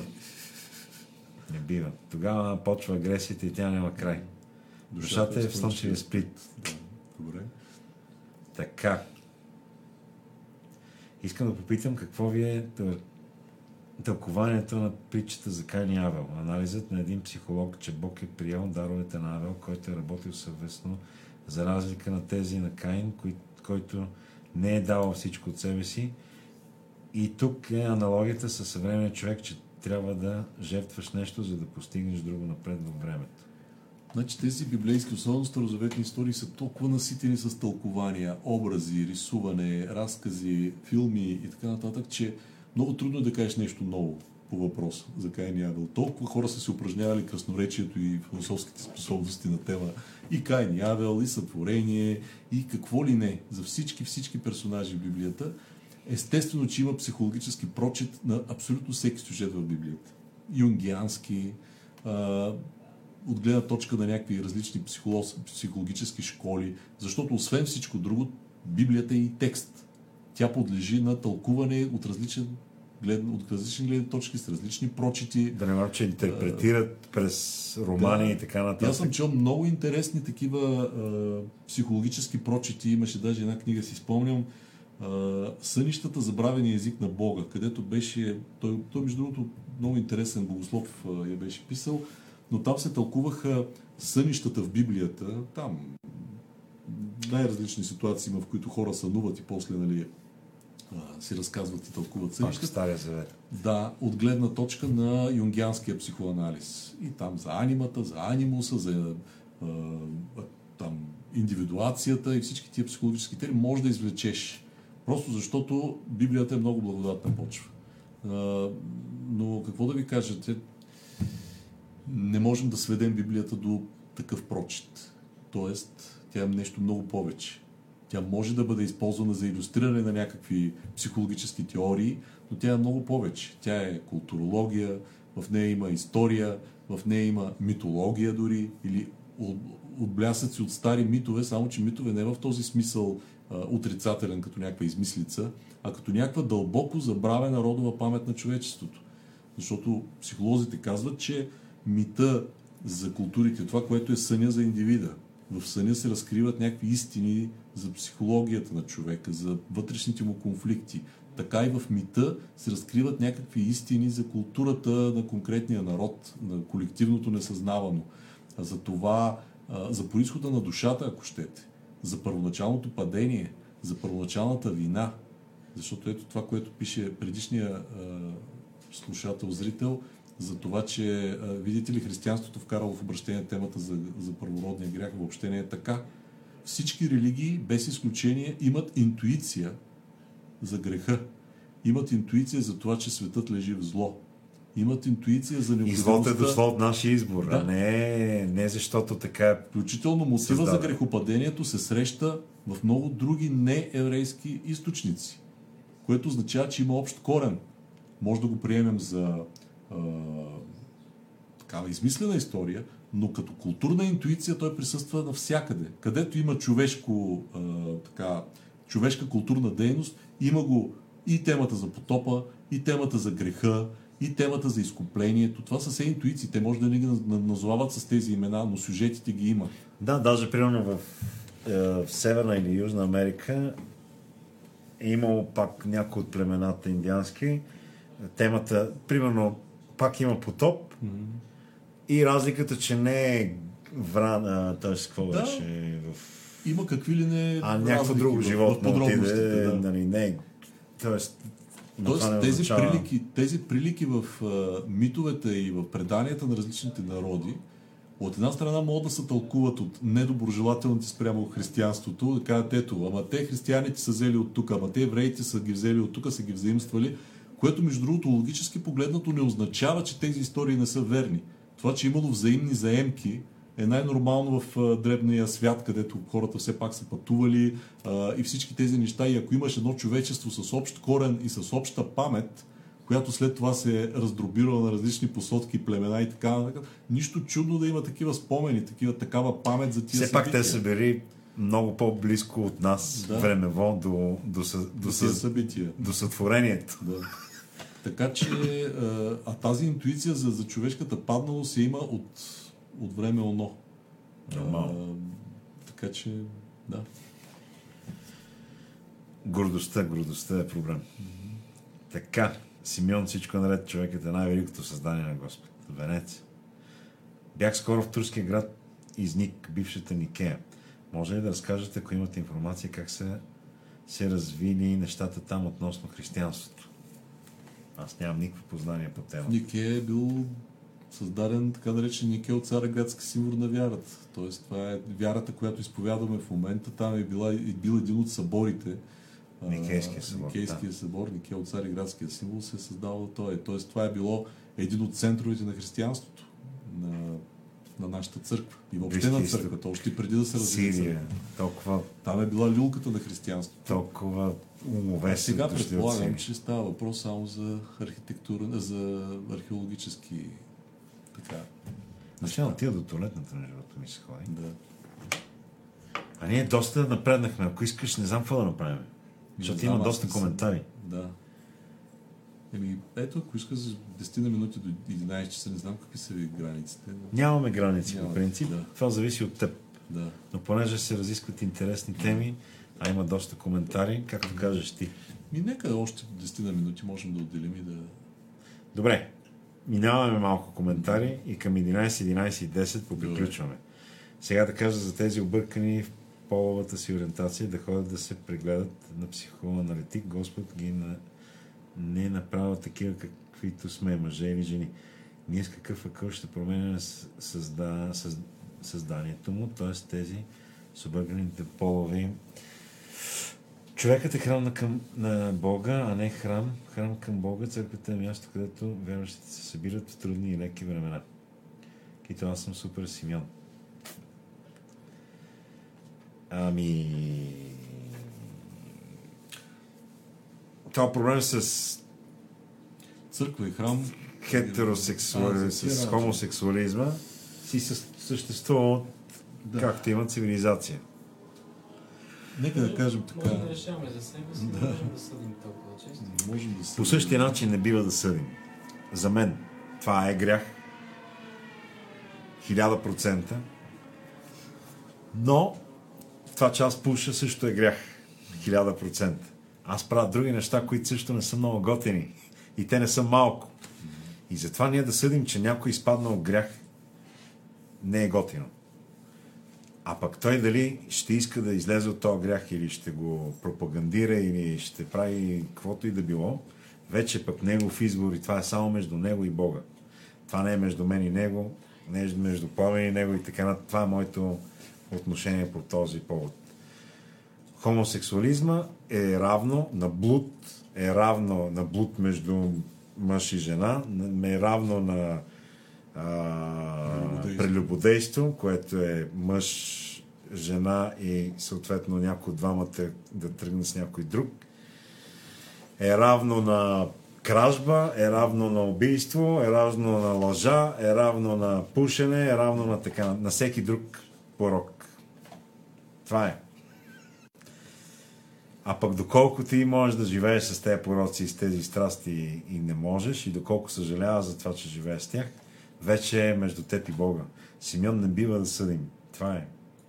Това е моето мнение. Да, трябва да, да имаме някакво великодушие и приемане. Значи, независимо от човека, а, ние приемаме човек. Трябва да сме наясно с собствения си грях на първо място и чак това да сме наясно с греха на другия. А ние обикновено сме много бързи да изобличаваме греха на греха другия. на другия, защото го правим, игнорираме собствения си, защото така е много удобно. Защото това Това ни освобождава от необходимостта да се гледаме себе си. А, затова Понеже аз не лъжа, някой като излъжи, казва, е, той е нещастник, гледай колко е тъп, аз го ненавиждам, мразя го, той не е човешко същество. Това е само защото аз не лъжа. Но ако... Между другото, скоро си говорих с един човек, всъщност тук сетих се къде и с кого. И точно за това говорихме, че ако човек мисли малко, ще спре да съди другите. Защото често се фащаме в, в такива ситуации, в които осъждаме някой, че пресича двойна линия. И си казваш, е, те заслужават глоби, наказания, не знам какво си. Пържат това. И след това, защото, не знам, бързаш или нещо, ти минаваш двойната линия и си кажеш, сега аз лош човек ли съм, че направих същото, за което аз обвинявах хората, че са лоши. Не. Съ- Осъждането е голям проблем. Първо, това е плод на аза. Аз съм готин пич, другите са лоши. Това е проблем и не бива да се случва никога. Така че не трябва да осъждаме другите. Всеки морал е между мен и Бога. Много от това го цитирам, защото има един германец, само забравям името, който е изследовател на Бах, изпълнител на Бах, философ и хирург. И преди фашизма той заминава за африканска държава, за която забравих коя беше, и почва да лекува деца, след което като свърши парите, защото той им не взима пари, връща се в Европа, прави концерт и пак. Да. И от Германия пращат хора да кажат, да го върнат в Германия и те отиват при него и казват, хереди, кой си, моля ви, върнете се в Германия. Нацистска Германия има нужда от морални личности като вас. За да... Така, вие откъде знаете моя морал какъв е? Само аз и Бог знае моя морал какъв е. Независимо от това какво правиш навън. Аз мога- мога... си майка Тереза. Да, а може нощно време да Да. кълца някакви хора в мрака. Ние не знаеме кой е морален и кой не е. И никога няма да знаеме. Каквито и дела да прави. И в двете посоки. Ние може да си мислим, че той прави лоши дела, всъщност той да е много готин пич. Ние можем да мислим, че той е много готин пич, а всъщност той да прави много гадни неща. Така че морала не е наша отговорност. Това е между мен и Бога. Между никой друг. Нито пък мога да бъде а, държавна Политика. политика, морала. Как така? Държавата ще каже кое е морално и кое не. И това означава ли, че след като го е казала, всеки един от част, всяка една част от държавата ще спазва този морал. Никой няма да знае пак никога.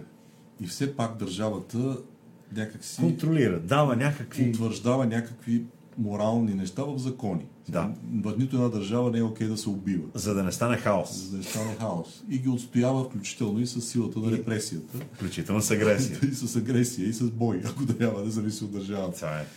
А, така че, но наистина, морал е. Има това. Представата ни за морал е много упростена понякога. А, тя е, а то е всъщност доста сложно нещо и забравяме, че външните проявления могат да бъдат всъщност да, да прикриват това, което Христос нарича варосани гробници. Нали, той има такъв израз в Евангелието. Той се обръща към фарисеите и им вика, вие сте варосани гробници. Аха. Че отвънка вие сте бели, измазани, така хубави, обаче вътре Обаче нечистоти, мирише на смърт. Мирише, мирише на смърт. Така че- Лицемерието Да. е нещото, което е дразнило Христос зловещо. Не бива да сме лицемерни. Затова трябва малко по-скромничко, да не съдим много-много и така. И да махаме аза, колкото се може по-бързо, защото аза е основен проблем. Когато човек се, си въобрази, че нещо, кой знае какво, тогава става голям проблем. Смирението е велико нещо. Кито грешно ме разбра, имах предвид, че съм погносена. Нямам его, знам си греховете, знам и за камъните. Имам предвид, че беге църквата не отстранява педофилите. В семинарията гъмжеше от такива, познавам лично потърпевши деца, сега мъже. Демек знаят, но прекланят глава. Е, това проблем на бега църквата ли е? Като институция? Ако те са знаели, но прекланят глава, значи те са решили, те са предпочели да го крият това.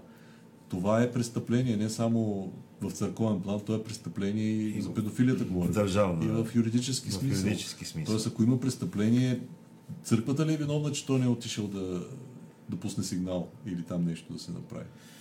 Да, трябва да се отстраняват да такива неща. нетърпимост, Има законови Да, има си закон. начини това да се променя. Но, но това не означава, че всички хора в църквата са, Разбира всички свещеници са такива и всички монаси са такива. Еве. Аз пък това казвам. И тъкмо заради това ние трябва да бъдем там. Иначе пък наистина тогава няма никакъв смисъл от нищо.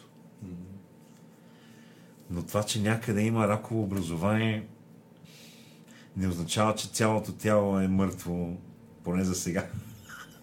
По-добре да се отстрани. Аз го знаех, който е безгрешен пръв да хвърли.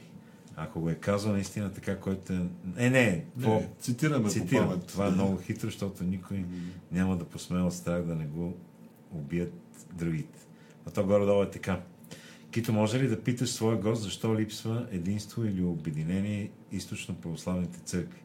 Защо има деление? Политика. Човешка политика. Значи църквите, идеята Само- е, че... Да. Защото ние май днеска бяхме с него. Чакай, че аз... Да. Всъщност, тук аз искам да кажа нещо. Православието е наддържавно нещо. Не случайно в София имаме мощите на Свети Крал, който е сръбски светец. В Сърбия има мощите на Еди Кой си, който е български светец и така нататък и така нататък. Обмена на мощи между православните народи е тъкмо за да обори това, че, че трябва да се делим. А това, че някакви политици правят така, че народите да се отделят, това вече не е проблем на църквата, а това, че пък някои църковни хора влизат в тези конфронтации, също не е проблем на църквата. А си е личен проблем и общо заето е по-скоро политически проблем, а не църковен. Но той пита защо липсва единство. Ма как го вижда това липса, тая липса на единство? Те изповядват една вяра, обличат се по един и същ начин, говорят едно и също, служат абсолютно дословно едни и същи служби. Така е. Така че Това е единство единството. има на лице. И най-важното има това апостолско приемство, за което стана дума. Тоест, независимо дали е финландска православна църква, а, Гръцка, македонска, е българска, било, сръбска, руска, те имат един източник, едно румънска. богословие, Така е. един символ на вярата, едно богослужение, което е абсолютно идентично. Между е другото, единството. когато отидеш, примерно, защото аз съм бил в Гърция, няма как да разбереш богослужение, защото е на гръцки. Обаче знаеш къде се намираш, защото всичко е едно, едно към едно към Да. българското богослужение. Знаеш кога се казва отчена, знаеш кога се казва символа на вярата, знаеш кога се, кога се пеят ектениите. Всичко знаеш. Цялата служба, ако я знаеш добре на своя роден език, знаеш горе-долу къде се намираш, независимо къде се намираш, дали в френско говорящ православен храм, в гръцки и така нататък. Аз съм бил в холандска православна църква, в едно малко градче. Там те, тя беше француз, имаше француз. То е умешано Да. и беше много готино и се служеше на френски. Но знаеш къде се намираш. Знаеш кога е да причастието. Всичко знаеш. Ако знаеш, естествено, в... Така че единството на църквата е в, в общата вероисповед, т.е. в символа на вярата, в общата история, защото всички православни църкви стават самостоятелни православни църкви, защото някоя друга православна църква е решила, решила да им даде този статут. Никой не е възникнал е така от само себе си. Така че всички епископи са равни там, нямаме папа, както католиците, нямаме един. Вселенския патриарх няма статут на папа. Това е по-скоро някаква почетна титла, такава, свързана с Византия. Та е връзката между църквата и светския владетел. Спрях да гледам доктор Дисреспект, за да дойде тук Антонио. Най-новия завет кога ще излиза, като дойде второто пришествие Джамбо. Ти се шегуваш, ама ще си говорим после. Така, богомилството се смята за следващото ниво в естествената революция на християнството. От кого се Прямо смята? от църквата. От, не знам, от кого се смята това? Да. Аз нямам такива. Съгласен съм, че трябва да разграничаваме грешника от греха и затова да се опитваме да не съдим другите, но в случая на Видинския митрополит е недопустимо да се използва доверието на вярващите за разпространение на оправдания за избиването на невинни православни християни, ракетни атаки срещу православни храмове, ракетни удари по цивилна инфраструктура, ток и електричество. В началото на зимата факта, че всички цивилни жертви са в Украина, нейната земя я горят и е нормално свойство на християнската съвест. Ако се интерпретира неговото изказване по този начин, наистина може би не е бил прав. Въобще да, да си отваря устата, те се казва, да казва нещо по въпроса. Аз не мисля, че той е имал такива такова желание да оправдава убийствата, да оправдава ракетните удари и така нататък. А, глика, и аз така смятам. Неговото Просто... е с най, така, най-добри чувства, както се казва, но може би е било, как да кажа, Просто пак вка... Аглика вкараш емоция в този конфликт. И този конфликт започва да се превръща в Левски ЦСК. Не е готино това. Няма готини пичове по време на война. И понеже пък цялата, цялата пропагандна машина на Запада пък е срещу Русия, което също не е много готино, не може, изведнъж Русия става злото. Не съм съгласен с това. Не съм. Не мога да го проумея, не, не искам да го проумявам. Не може в един конфликт едните да са лоши, другите да са добри. Не може. Не може. Просто не, не бива да е така. Всички са в проблема война. Кой го е започнал? Защо го е започнал? Логика и безкрай. И какво от това? Това не, нито ще промени нещата, нито нищо. Но не може едната страна да е готината, а другата да не е готина. Тотално. Не може. Не може и с това не съм съгласен и може би с това бих се съгласил. Аз не съм чувал, не съм чул неговото изявление, но това е моята... Да, факт е, че руснаците са влезли в Украина. Но това не означава, че те са лоши.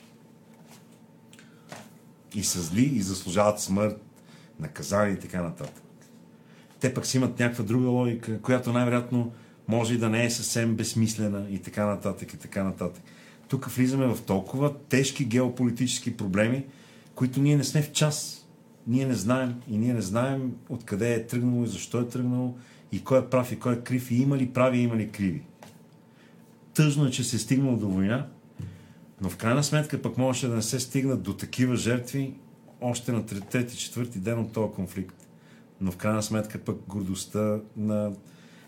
Не е готина тази тема, защото има логики в двете посоки. И тъкмо затова не бива да се осъжда. Тъкмо затова не бива да се осъжда. Защото е безкрайна тема. Духовно не трябва да се озлобяваме, дори да сме напълно наясно, че сме прави, защото всеки е убеден за себе си. Така е.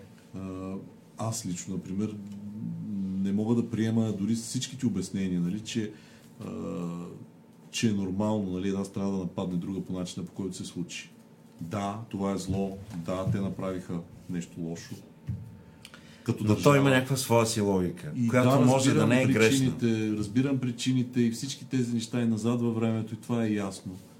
Но въпреки това, това, което аз искам да знам за себе си е дали във всичките си тия разсъждения аз няма да изпадна в озлобление, в това да желая смъртта на, на, другите. на тези хора или не на бива. който и да е. Единствено, което искаме е да се опази от такова нещо. По-добре да, да. да.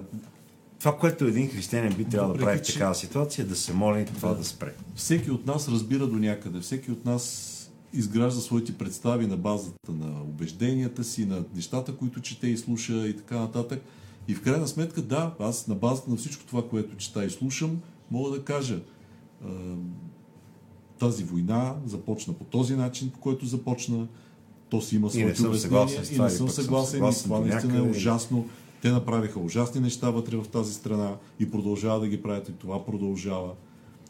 Но пък но... аз с други доводи ще кажа, да, но това пък има смисъл.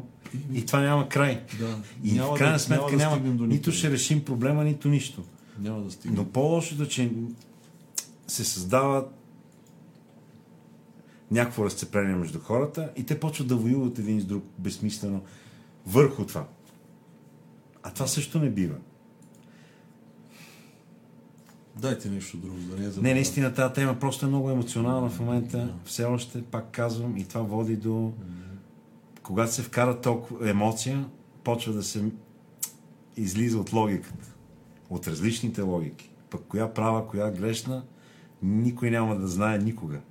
В лоната на Врама не е притча. Той е израз. Лоното Аврамово, да. Здравейте от мен. Малко късно се включвам и не знам дали сте минали по тази тема, но ако не, не сте, може ли да ми раз, разчоплите е това. Царен 6, оле, майко, когато стигнаха до Нахоновото гумно, Оза простя ръката си към Божия ковчег да го хвана, защото воловете го раздрусаха. И Господният гняв пламна против Оза и Бог го порази там за грешката му и той умря там при Божия ковчег. Еми, Стар завет. Много хора умират в Стария Завет. Да. Много хора. И древните автори на Стария Завет а, са виждали тази директна Божия десница, която а, прави неща, които от наша гледна точка изглеждат страшни. Приписвайки на Бога а, така, принципите на хартата на правата на човека, а, ние сме склонни да кажем, ай, какво става тук, той убива, той така. Трябва да дадат от Но, но, но, службите. ние нямаме никаква идея за Божията перспектива върху този конкретен случай, върху този конкретен а, човек и така нататък. Тоест това е една фотографска снимка на онази епоха. Това са хиляди години назад. Нямаме никаква идея. Може би има някакво много благочестиво тълкуване на тази случка, но така или иначе, да, имаме тук една смърт, която автора свързва с... на воловете. автора свързва като нещо много невинно, за което човека е бил наказан директно там, Като грешка се едно. като, като грешка, но, но, но, но наистина а, този ковчег и всичко свързано с скинията и с а, атрибутите на тогавашното богослужение е било това, което наричат психолозите номинозно. То е било абсолютно сакрално а, табу. До него не може да се докосват по определен начин. Всичко това е в, в контекста на, на, на този педагогически период в историята на човечеството, когато наистина нещата са били много строги, за да бъдат действени, защото друг начин е нямало. И пак казвам, ние не можем да гледаме нито от перспективата на Бога, защото не сме Бог, нито от перспективата на сегашната На демокрация и на съвременния човек. Можем да се опитаме да разберем, да се опитаме да сложим в контекст и да се опитаме да тълкуваме този конкретен пасаж в тази конкретна книга, за тази епоха, за тези личности, за този народ и така нататък, защо е тази случка и какво ни казва тя. Защото смисъла от, а, от Библията е, освен всичко друго, не просто да ни разкаже за смъртта на Оза, а да ни научи на нещо, на нещо важно.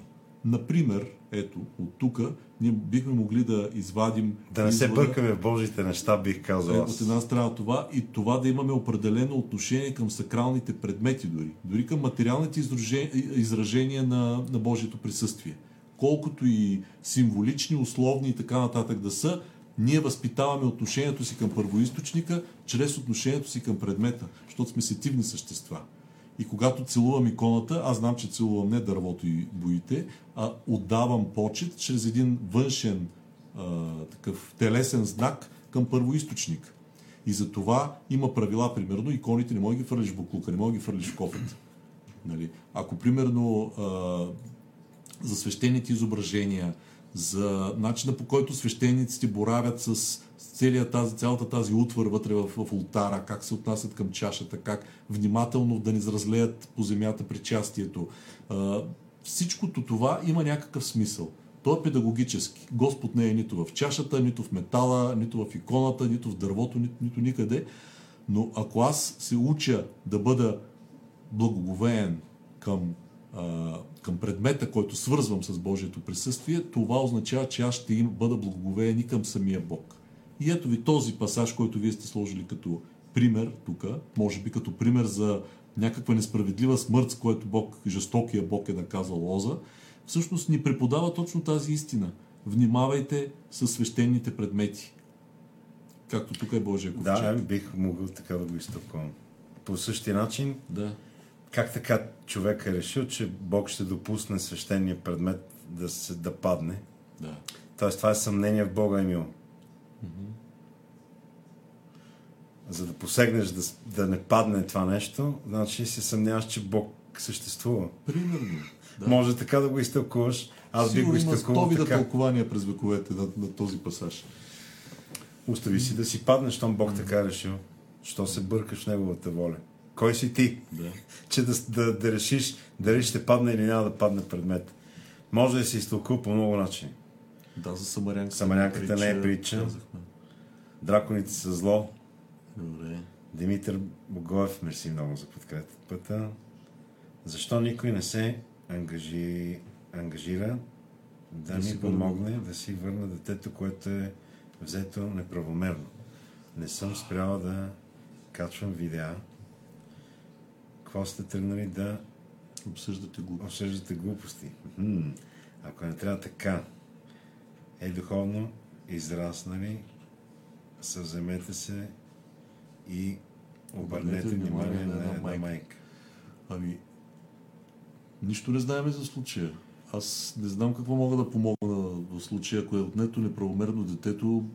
Единственото, което трябва да направи е да, да се намери адвокат и да се възстанови справедливостта, ако, ако такъв е случай. Нямам, нямам никаква представа.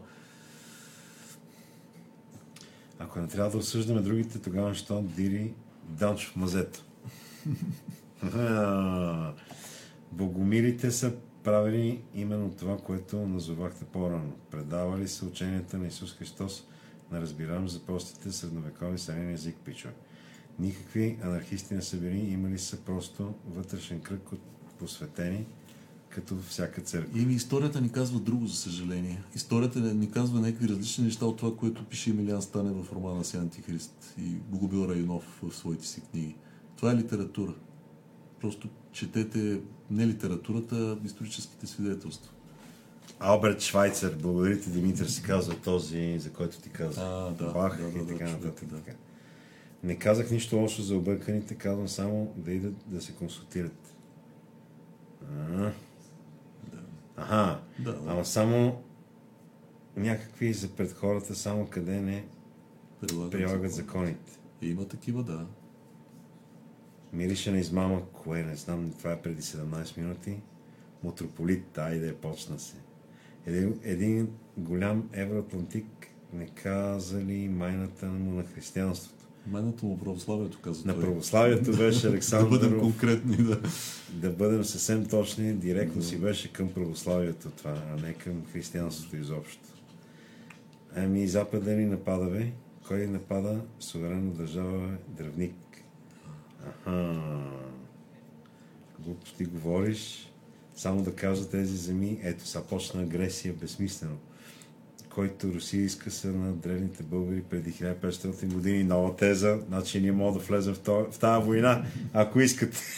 Няма две истини, напротив, за съжаление, мачкам чесън, има толкова много истини, че няма до къде. И те всички да са субективни и никой не... И, всеки, и всички истини са доказуеми с логика. И само една истина е казала за себе си, аз съм истината, пътя и живота. Да, така е. Ако някой иска да те убие, какво ще правиш? Ще защитиш. Или ще даде живота си и за него включително, както са правили светците, между другото. А, мъчениците. Кото, защото да не може... Какво? Кито сигурно иска да. Защото да не може в един конфликт един да са лоши, други не. Защо? Това не означава, че ние като отделни личности сме добри или съвършени светци, или че в Русия всички хора са демони, но означава, че на цивилизовано равнище е ясно къде има светлина, къде тъмнина. Моносио Тетон заклеймиха Путин още преди войната като антихрист. Бяха гости на Благое в Вяра и общество. Велин може, но това е според мен крайно. Това с антихрист също е доста странно. Не бе, има справедливи войни, има наистина и несправедливи Аз не войни. вярвам, че има справедливо. Ами, Няма поне От справедливо. човешка гледна точка има такива. Не вярвам в това.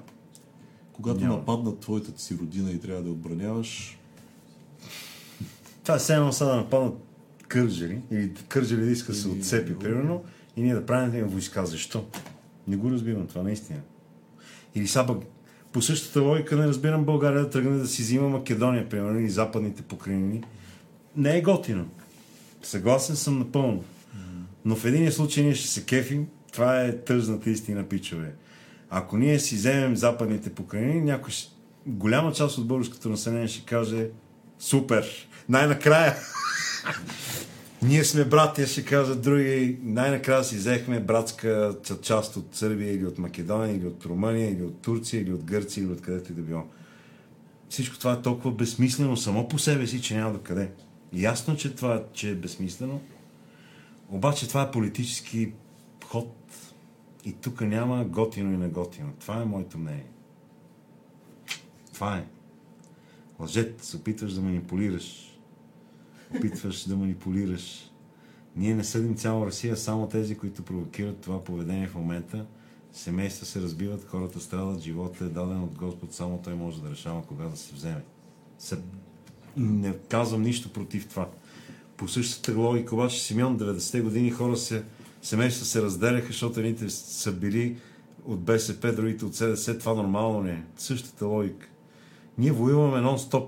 Дали ще бъде на духовно или на физическо ниво, в крайна сметка няма никакъв няма никакво значение. Защото сам мачкам чесън воинства срещу мен, пък аз не искам да воинствам с него. Аз си казвам моята логика. Но той воюва с мен. Той иска да ме убие. с думи, не физически, но той е едно и също. И ние не това не, не е свършило и никога няма да свърши, и никога не е било различно. Това казвам аз. Нито, нито обвинявам мач към Чесън в неговата позиция, нито искам обаче той да обвинява моята позиция. Това е. Ще отварям мандра, не съм го къпал от 10 дена. Аха, добре. Актьорите още от точно време с комунистите. Ето, партията храни, ние борим. Това е положението. Религията е от минало време. Всички под нож.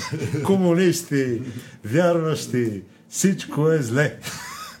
Още в началото на войната излязоха коментари из православните групи във Фейсбук срещу изказване на един светогорски старец, напомня името му, който обясняваше, че не бива да вземаме страна. Но коментарите по този повод бяха, че не можем да вземаме страна, защото е казано, Да че не не можем. А, а, че не можем да не вземем страна, защото е казано, че не можем да бъдем топло-хладни. Бог иска от нас да сме студени или горещи и не можем да не вземаме страна или ще застанем на страната на явното зло, която според мен е Путин, а според мен не е Гергана, съответно и руският патриарх, който призова към православен джихад. Или ще застанем на другата страна и ще се обявим точно срещу тази смъртна и унищожителна политика, явен геноцид на една суверенна страна. Това е само искам да дали ти кажа нещо, да. че пък украинската провокация също е зловеща, защото там е показан а, примерно имаше такива картинки с, да кажем, Зеленски, който е като Свети Георги, който намушква Путин. Извинявам се много, но това за мен е сатанинско. Къде ги виждаш тия неща? Копеле във Фейсбук имаше пълно с такива картинки. Всички, значи, руско дете, което държи, не, а, украинска жена, която държи калашник. Всичко има агресия в украинската пропаганда.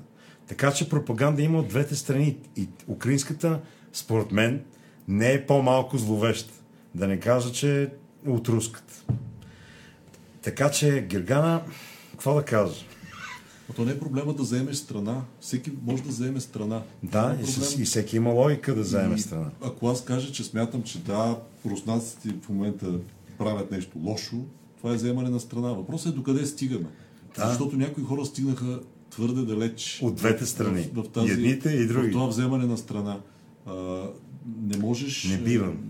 Не можеш просто да кажеш всички тия трябва да се ги затрият от лицето Да. на земята. Просто нюкдам. Да, това Просто не бива да се... Ясно, че войната е зло. Аз не отричам това нещо.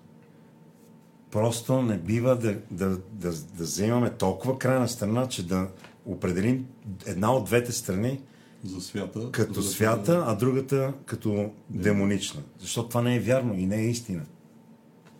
Това е. По същия начин се демонизира Германия по време на Втората световна война.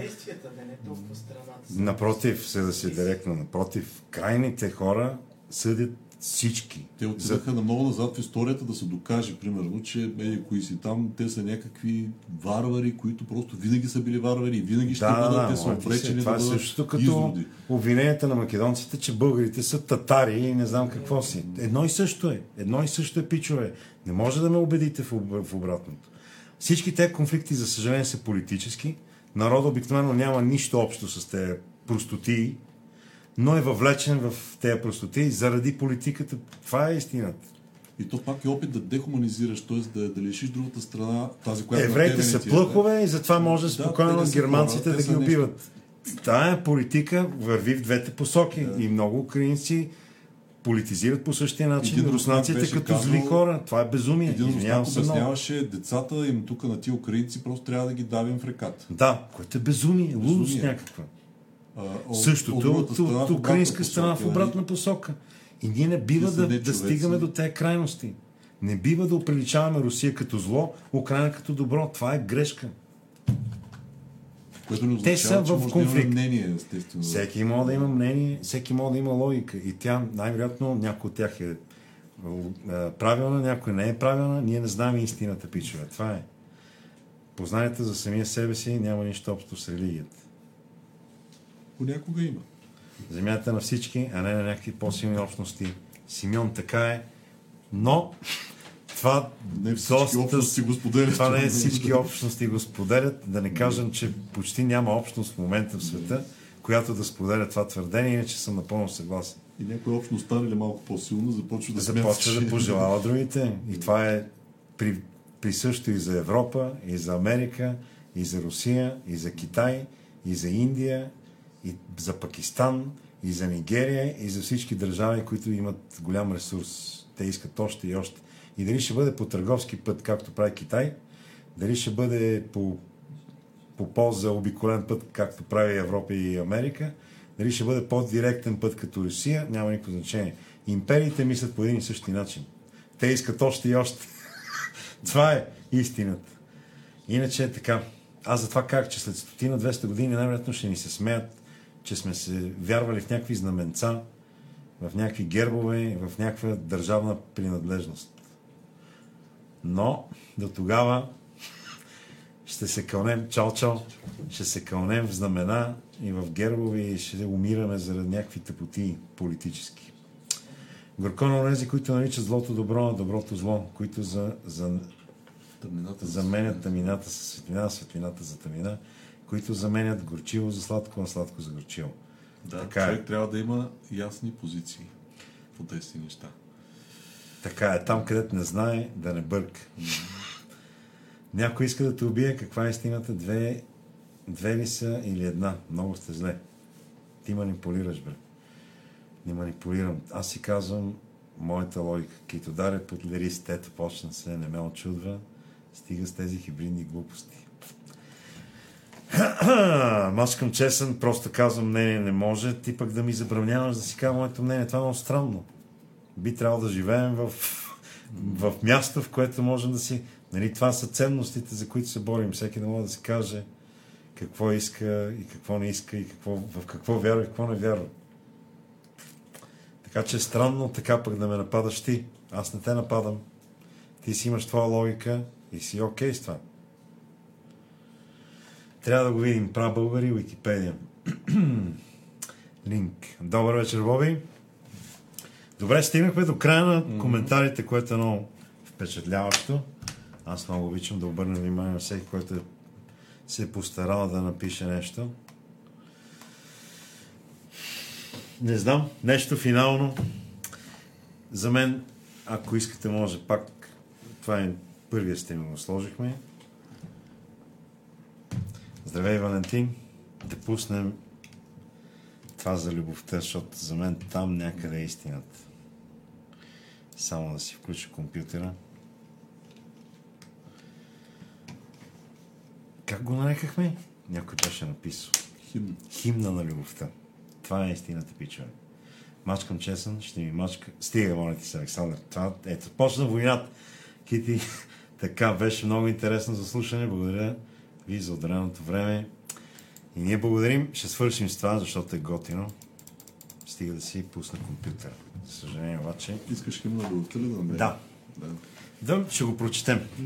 Но разумните хора не желаят унищожение на Русия, а нейното възстановяване като нормална страна, свободна от мани... маниакални диктатори. Велин. Да, така е. По същата логика обаче много хора желаят Европа да се върне към християнството, а не да отива в мрака на, на посткомунистическата идеология, която се шири пък там. Трябва ли да воюваме с Европа за това, че проповядва антихристиянство? И, и тук почва темата да става безсмислена, защото тя не е в наша власт, Велин. Аз затова не казвам. Ние не знаем кой е прав и кой е грешен в този конфликт. Обеден съм. Или аз поне не знам. Моята интуиция обаче ми казва, че Русия не е лоша в този конфликт. Не мога да ме вините за това. Нямате... Не знам защо трябва да ме вините. Аз вярвам в това. За мен това е истината. И тя е подложена с някаква логика. Това е. Това не означава, че всички украинци са светци, а всички руснаци зли, а че първите се борят и защитават за свободата си страна.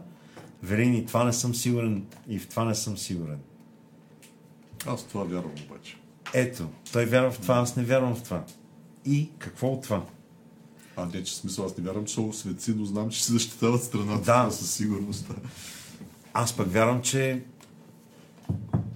Зеленски защитава своите си интереси и това ме дразни. И интересите на САЩ, което също ме дразни. Това пък е моето мнение, но това е моето лично мнение. Нито искам да го проповядвам на някой, нито нищо.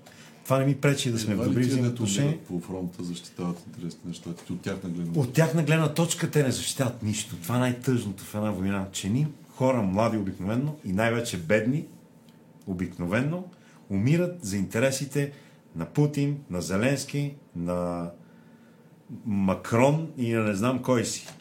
Това е войната, винаги е била такава. Между другото имаше един игрален филм, а, как се казваше,